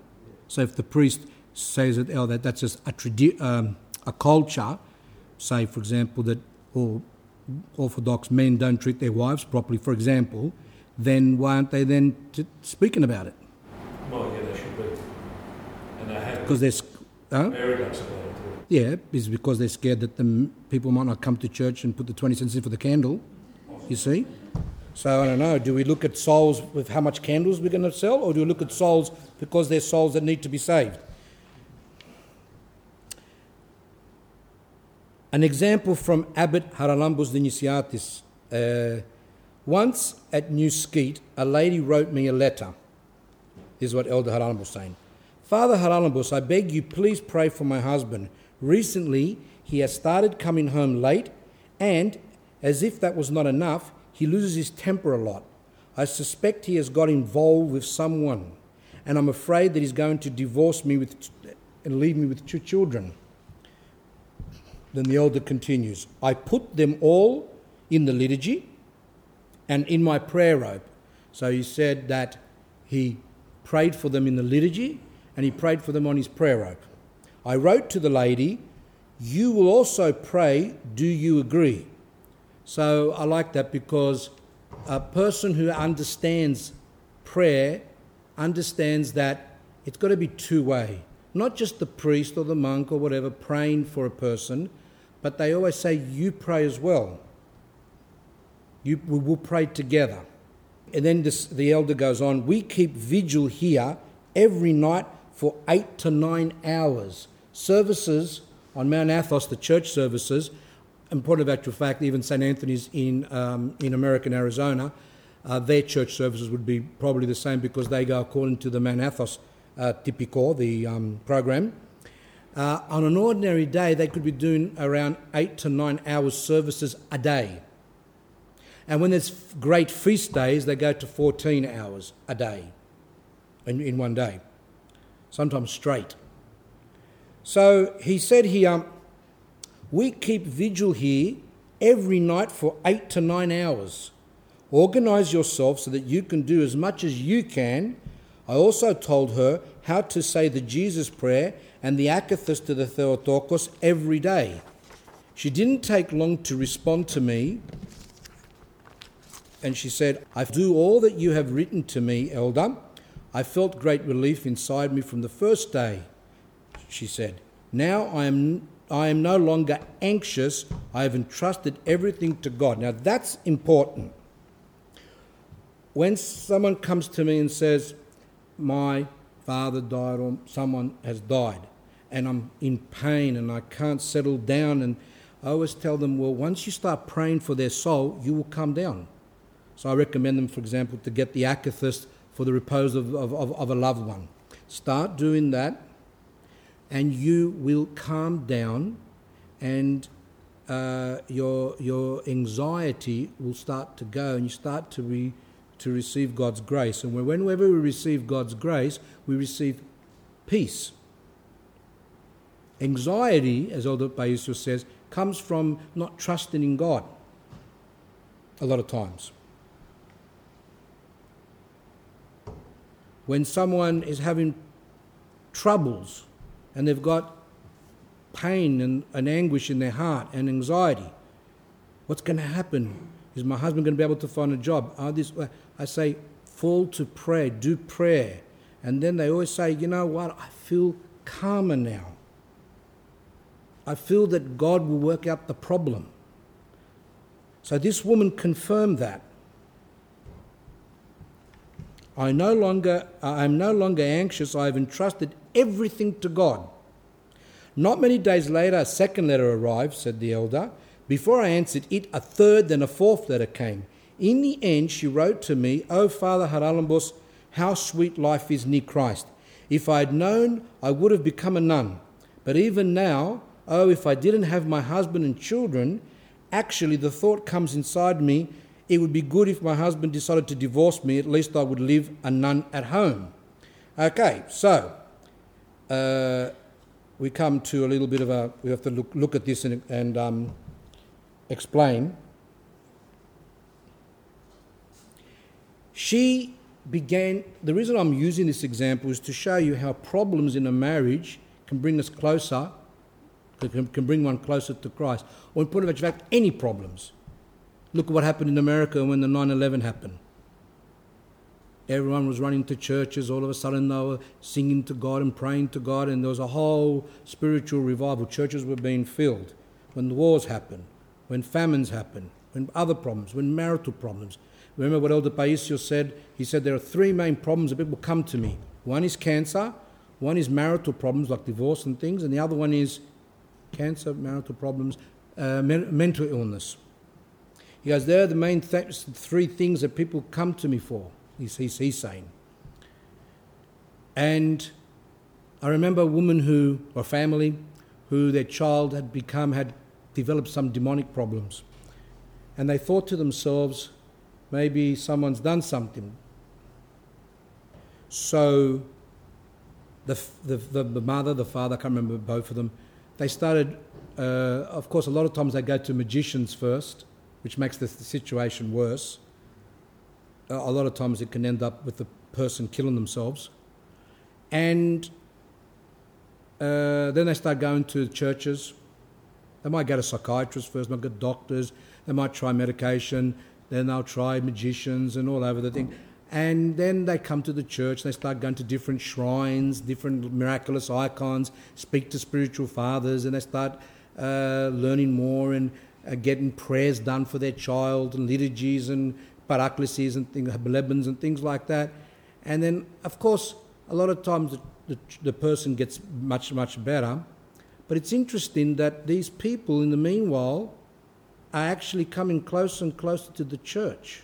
And all of a sudden, they kind of realize, um, I believe, I actually am a believing Christian instead of being what I was before, which was dead. So all problems help us.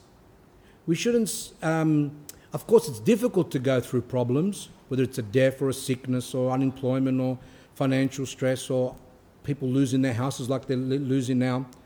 But at the same time, we have to realize that God allows things to bring us closer to Him. The, our life here on earth is only going to be whatever, a few years. It could be 50, 60, 70, even if we get 100, 110 maybe, who knows, with all these art, um, because they give you all bionic things now. I suppose a person can go on for years. They've got bionic eyes, bionic arms. Um, basically, you're half machine, half human. So can maybe maybe you can hit 110. So people can live and live and live, but what's that in front of eternity for the next life? So people say God is cruel. How does He allow this and how does He allow that and how does He allow people to be sick and to die and children and divorces and this whatever? But the point of the the, the point is that at the end, if we were to able to speak to those who are in heaven and ask them, what did you go through? They'll say, I went through this sickness, I went through this, I went through this, I went through this, I went through this. And if you ask them, well, um, what do you feel about that? And they would answer, I would go back to earth and go through it a hundred times worse because of what's waiting for us in the next life. It's while we're going through it a lot of times we find it difficult. We don't understand God's plan and God's wisdom. So, this woman who, who wrote to the elder initially because she was worried about divorce, start, listened to his instructions, started to pray, and became more and more close to Christ, such that she started to experience the sweetness of the spiritual life. But then she kind of started to say, "Oh, you know, I hope he, I hope he does divorce me." And that's where you start, you know, to say that's not uh, uh, a, a, proper attitude. Um, and the elder wrote to her, "You know, you now have some understanding of how beautiful monasticism is. However, at the moment, don't discuss such things. You have got married. Then you will take up the cross of marriage. Continue to pray, and whatever is the will of God will happen." He knows how to take care of things. I don't remember what happened, says the elder, and we stopped corresponding, but during the time she was writing, both she and her children were going better. In the end, when her husband sometimes returned a little early from being out all night, she would say to herself, Why did you come home early tonight and ruin my companionship with Christ? You know, that, that can be looked at as negative, a positive, but to me, I don't, I think it's, um, um, if we have Christ in our heart, then we, all, then we must have love. That's obviously, if Christ is in our heart, then that means we, are, we have love. So if a person doesn't care about their husband, then perhaps initially she was going well, but then you know what happens a lot of times is that people can fall into to, into um, deception. But he doesn't say that. I think, uh, let's just say that she, uh, um, because of the problems with her husband, she became a more fervent Christian. But perhaps she a little bit went off, maybe from pride later on. But that's not the point. See, if we want to, if we want to, how Christ turns things upside down. Christ is seeking an excuse through some illness, some circumstance, or some temptation to bring us all closer to Him. You should have, you should have seen pure prayer when the Bulgarians once caught us. What, what tears, what concentration, I don't know the history, but when Elder Haralambos was younger, he must have been captured, and he said that while we were in, in these, in whatever he was in prison uh, with the Bulgarians, um, he said that um, they would pray. By the time they released us, we nearly all became God bearers, meaning that while they were in prison, they prayed so much that they don't be tortured or, or to be whatever. They were praying so much that they became fervent Christians. So in afflictions, this is where we become where we become closer to God. A brother, hearing this the conversation about the woman, asked the elder, Elder, what happened to the husband of that lady at the end? And the elder said, Up to the time that we were still corresponding, he remained unrepentant. I believe, though, that something happened.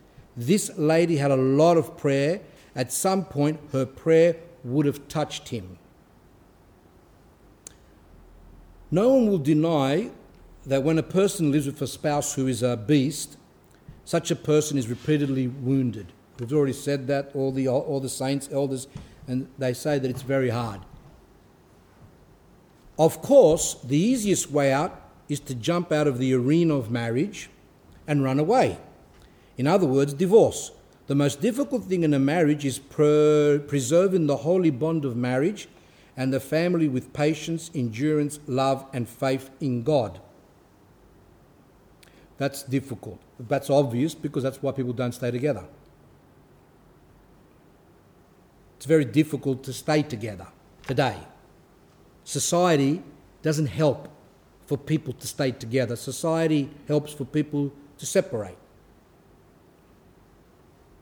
All these feminists, a lot of them, Saint Oprah from America, sorry, Oprah, she, um, you know, she's the guru, she, she tells women, and women, you know, listen to her with their tongues hanging out, salivating, as if to say, like she's the Messiah or something like that. Did you hear that she does public confessions now? She, um, so where they put down the orthodoxies, they go, oh, confession, confession. Why does anyone have to confess for? That she confessed on national television or for the whole world to see the fellow with the bike that was taking the drugs, Lance Armstrong, his name is. And, um, and I think the newspaper here said um, um, Oprah's church. In other words, that she's like as if she's a, a high priestess or something. And she's actually, that for him to cleanse himself, he doesn't go to God, but he goes to uh, Oprah. And if she approves and gives absolution, then he's forgiven. And if she doesn't approve, then she will be under the wrath of um, Oprah. Why do I make fun? Why do I say these things? Because nothing is so silly as for Orthodox Christians to get their advice from these people. And that's what's happening.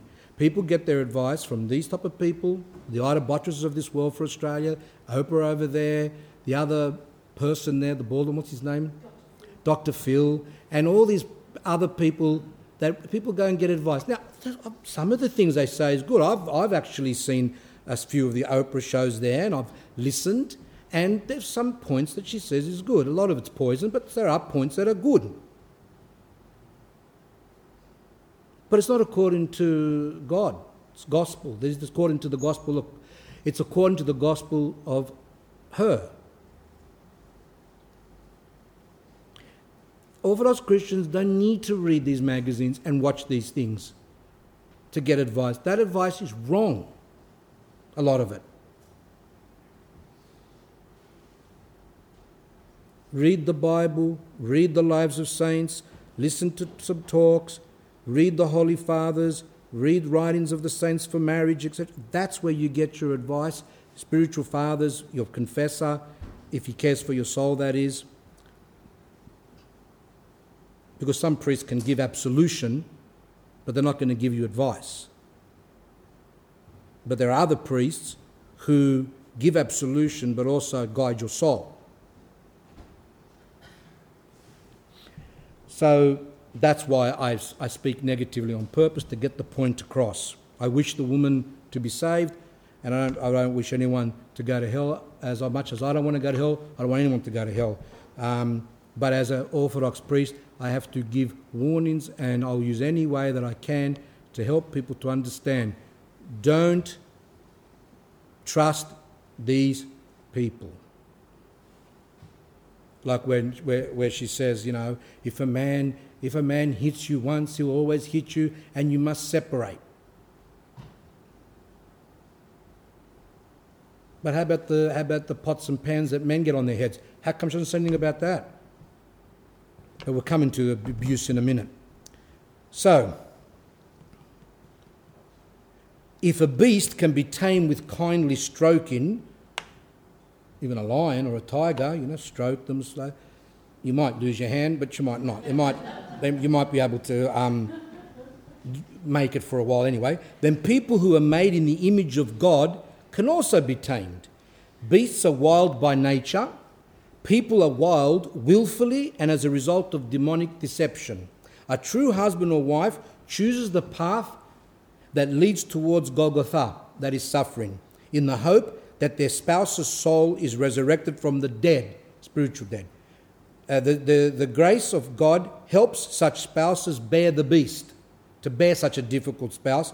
Shouldn't they be considered martyrs? And they are. That's what St. Cosmas said. That you um, are, are, are much uh, bl- are more blessed, if that's the way of saying it, than someone who's got a good spouse because you are enduring more, you are suffering more, and your reward is greater in heaven. Now, Paternal Counsels, Volume 1, Elder Philotheos Zervakos, which is produced by St John of Kronstadt Press, a nice little letter there that Elder Philotheos wrote, who died in 1980. He was a spiritual child, if you remember, of Saint Nectarius. He said to a woman, I saw, I saw your great sadness and the troubles which you are suffering from your husband. As your spiritual father, I sympathized with you and grieved for you. I advise you, if you want to be saved, to be patient. See, I've said in the past, you don't hear those words much. If you want to be saved, it's always like a psychological way of speaking, like a real worldly way. But it's rare for someone to say, Do you want to be saved? Like this woman was telling me, I can't, let's even recently, she goes, I can't take my husband. He makes me sick. I hate him. He, I'm this and that, whatever. And I, and I just said to her straight out, blunt. She says, I want to leave him. I said, Well, that's up to you. If you want to leave him, you can leave him. But remember one thing if you're suffering this much now, when you leave him, then you've left your cross, then God will give you that much suffering. So if you find it hard to endure this suffering in this marriage, then when you leave, you will have more suffering because you left your cross. And that's what happens. That's spiritual law. Like there's mathematics law, one and one is two, or the same in spiritual law. Spiritual law is when you leave your cross, then God will give you a heavier one. And I said to her, Do you want to be saved? Do you want to be saved? If you want to be saved, then have some patience. And then ring, ring, ring, ring. Hello? Oh, you know, I did what you said. I was much nicer. And now he's crying and he's, and he's really repentant and he's, and he's actually a changed person. I go, oh, so you're going to divorce him because of your mouth.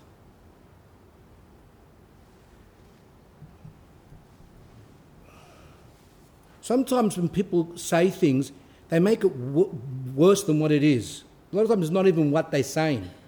And that's why when you speak to the. A woman once rang, rang me up and said to me, um, uh, no, a man, sorry, said to me, my wife, oh, she's like a nun. I go, really? Yeah, she just prays all the time, um, doesn't even sleep with me. And I go, oh, she must have lost it, I thought to myself. I've got to speak to this woman. This is very serious. Like, you know, like she got carried away and must have thought that she was an ascetic or something. And um, so I spoke to the woman. I said, so I didn't want to tell her that what her husband said because it would cause trouble. I said to her, so how are you going with the fasting? She goes, oh, I can't barely even fast. I go, oh, how much prayer do you do? She goes, about 10 minutes. Okay, but thought to myself, the way he was saying it, he was saying as if she's praying all night, doing all these fasts. And then he said to me, because, he, because he said to me, his words were, I'm married to a nun. And I, then I did, realized that the person wasn't well. He imagined it in his head. Completely different. So thanks God that I actually uh, kind of checked. And that's how it is a lot of times. Each person exaggerates or makes up things in their head. Like a woman was saying to her relatives, My husband does nothing. I do everything. I do everything. He does nothing. And then later on, we find out that he was cooking, washing the dishes, that he was uh, helping the children, taking the children out, etc., etc., etc. And, and we, uh, then we realise that the woman wasn't well as well, making things up. Because why she said that was because I think he left her a pot to wash. One pot. And then from that, in her madness, she said, He doesn't help me, even though he was cooking three, four meals of, during the week. And what? People divorce for no reason. So let's go on here. I advise you, if you want to be saved, I love those words, if you want to be saved, to be patient. It is the advice of our sweetest Jesus Christ but he who endures to the end will be saved. He's quoting the words of Christ. He who endures what? He who endures in the marriage, for example. That's endurance. Listen, my child, whatever your husband does to you, whether he swears at you or beats you, and relax for you, you people until we look at all this, whether he swears at you or beats you or blasphemes, put up with him and pray and beseech God to enlighten him to repent and to forgive him. Do not have hate towards him. And when, my child, you throw all your faith, hope, and love upon God and continue being patient and praying, as Christ prayed for those who crucified him, God will receive your prayer and will deliver you from the great trial and affliction. You will be saved and will be granted the kingdom of heaven. You now, just that part there can cause a lot of the feminists and a lot of people to get upset and say, "Oh, look, look what this person's saying. How can he be a saint? How can he say to this woman that if he beats you, you're going to endure?" And I'm going to answer that soon. Just wait. So uh, I, I, want, I want to teach you something. When you hear things that you disagree with, don't react like a crazy person. Sometimes I read something and go, How is that? We don't reject because that's a sign of pride. We just say, I don't understand. There must be some explanation. There must be something here that I'm not seeing. Wait, be patient, humble, and then God will give his enlightenment to understand something better.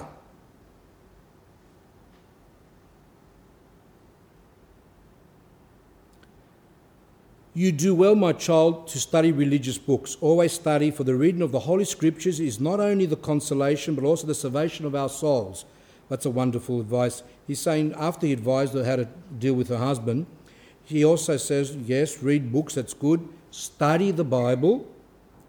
It's not only the consolation, but also the salvation of our souls. St. John Chrysostom says, reading the divine scriptures opens up heaven and yet, many Orthodox Christians do not read.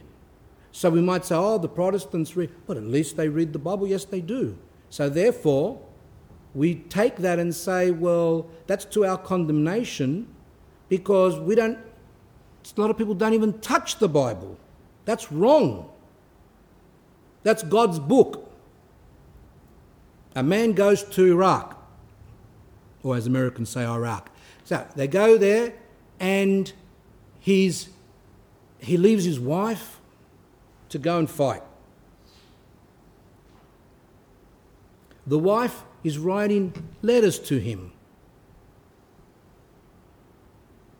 I miss you. I love you. I wish you were here. Keep safe. I pray for you all the time. And after his tour is finished, like he comes back, um, the wife says to him, So, did you read my, my letters? He goes, Oh, yeah, I looked at them. And, uh, and so, what did you feel? He goes, Oh, I looked at them and read them. And yes, and? Well, that's it. I looked at them and read them. And the woman would say, Well, did you reread them? No, I read them once. Sometimes I didn't read them properly. How would that woman feel? Well, I think she'd be very, very upset. Then how is God going to judge us when He has given us His, his, his words?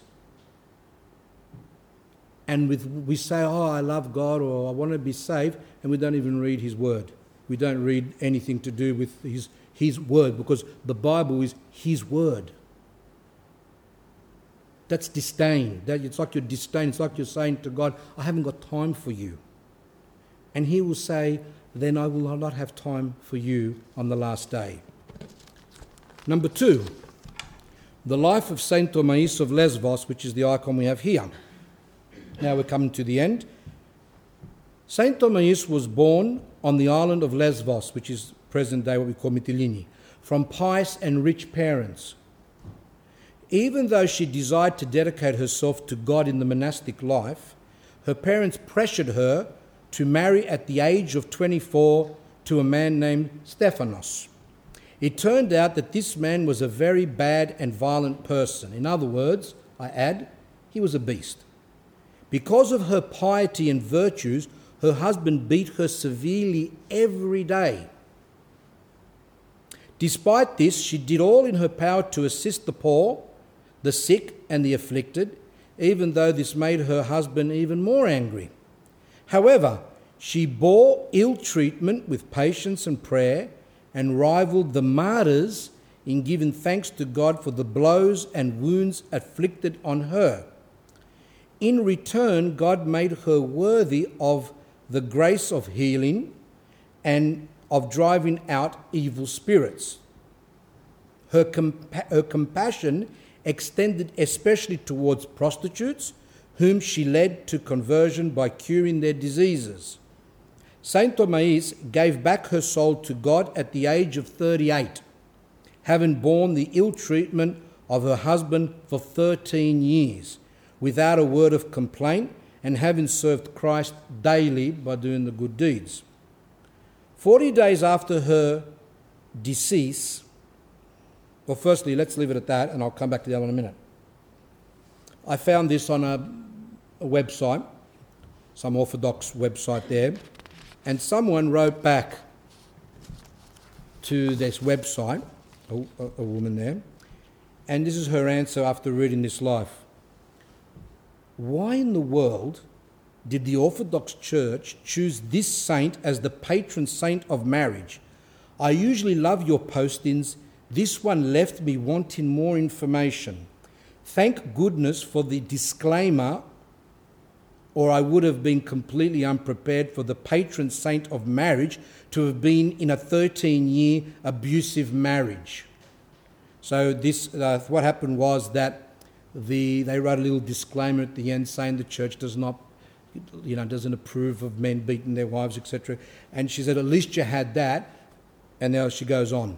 Thanks, thank goodness for the disclaimer, or I would have been completely unprepared for the patron saint of marriage to have been in a 13 year abusive marriage, dying at the hand of her barbaric husband. No, no, no. Not inspirational today. So she didn't approve this woman writing to this blog, to this website, and say that she, that she was not inspired today. And then the answer was from the person that has the website I'm sorry this story left you uninspired. The church didn't choose her, God did. She has been known to help couples with troubled marriages. Perhaps patron saint of marriage wasn't a good translation maybe healer of troubled marriages. See that what this is called the politically correct. You've got to, yeah, you know, instead of saying to her, you know, like, um, humble yourself to this woman, just humble yourself, calm down, and don't judge the church. Perhaps patron saint of marriage wasn't a good translation. Maybe healer of troubled marriage or something would have been more appropriate. And just, as, just so you know, there are many intercessors for marriage that have more uplifting stories. See, when you start to compromise, then later on you lose yourself. So the person writing back goes, that's more uplifting stories. So the life of Saint Thomais is not uplifting. Um, if you like, I can look some of them up and email them to you. I have just always loved and admired Saint Thomais and wanted to share her story. So when a priest or a person starts to compromise, starts to always worried about everyone, then we lose ourselves. Now, what did I say before? I said, when we come across something that we don't understand, and we get angry or go, that can't be right, shut up. Basically, it's what we should do. I take that advice myself.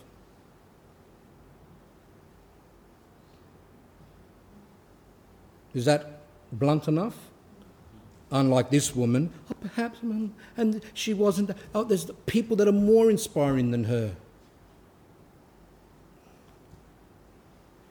So, the problem now comes this is what I'm trying to say. Elder Philotheos Zervakos, the spiritual child of Saint Nectarius, and by the way, Elder Philotheos Zervakos is considered one of the greatest spiritual fathers of Greece of the 20th century. He was the spiritual father, he went all around Greece. He was a true confessor, meaning confessor means he was a true spiritual father. He knew how to heal souls, which is very rare for a priest to have. A priest can do confession. That's why I, I don't like doing it. A priest can do confession, but it's such a delicate thing to be able to heal souls and to know what to say, because if you say the wrong thing, you can lose that person and give word. Very big responsibility. Now, in the Greek church, that is only given to priests that are more experienced. In the Serbian church, the, the Russian church, if a person becomes a priest at 21, he's automatically a spiritual father. He can do confessions. So, what's a 21 year old going to be able to do? I'm not sure. And hence the disasters. That's one of the disasters that for, for what happened in Russia. Spiritual guidance, penances, had just gone from the Russian church.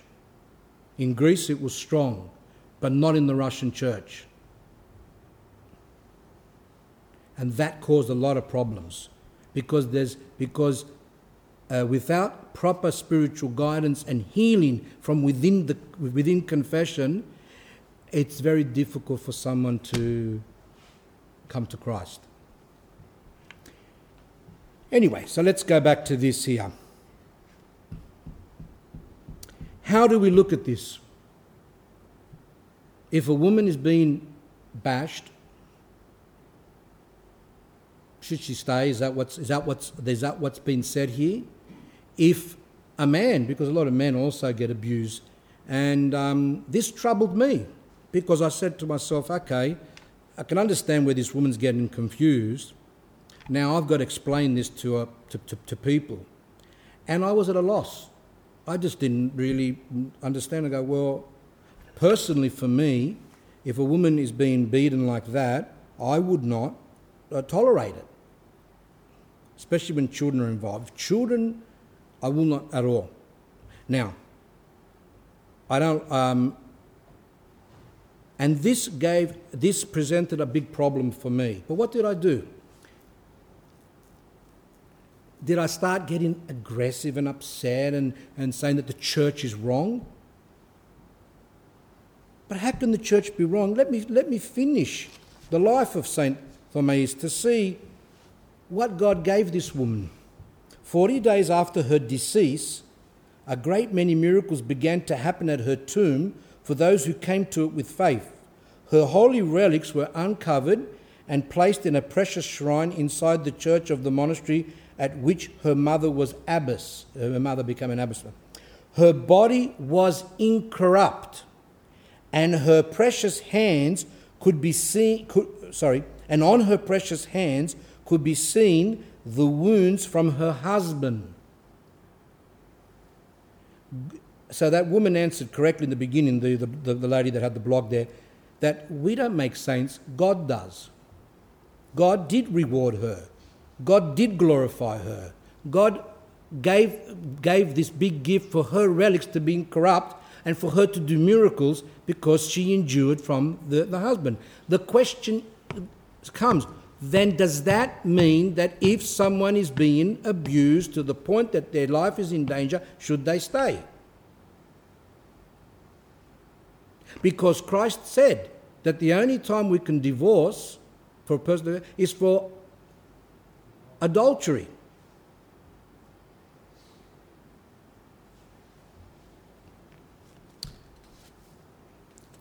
And the answer to that will be discussed in the next talk. because, um, one, I need to gather more information, I need to think about it more. I've got ideas. I also wrote to someone overseas and he wrote back, gave a very good answer. I, I, um, I've been thinking about it a lot. And the next talk will be about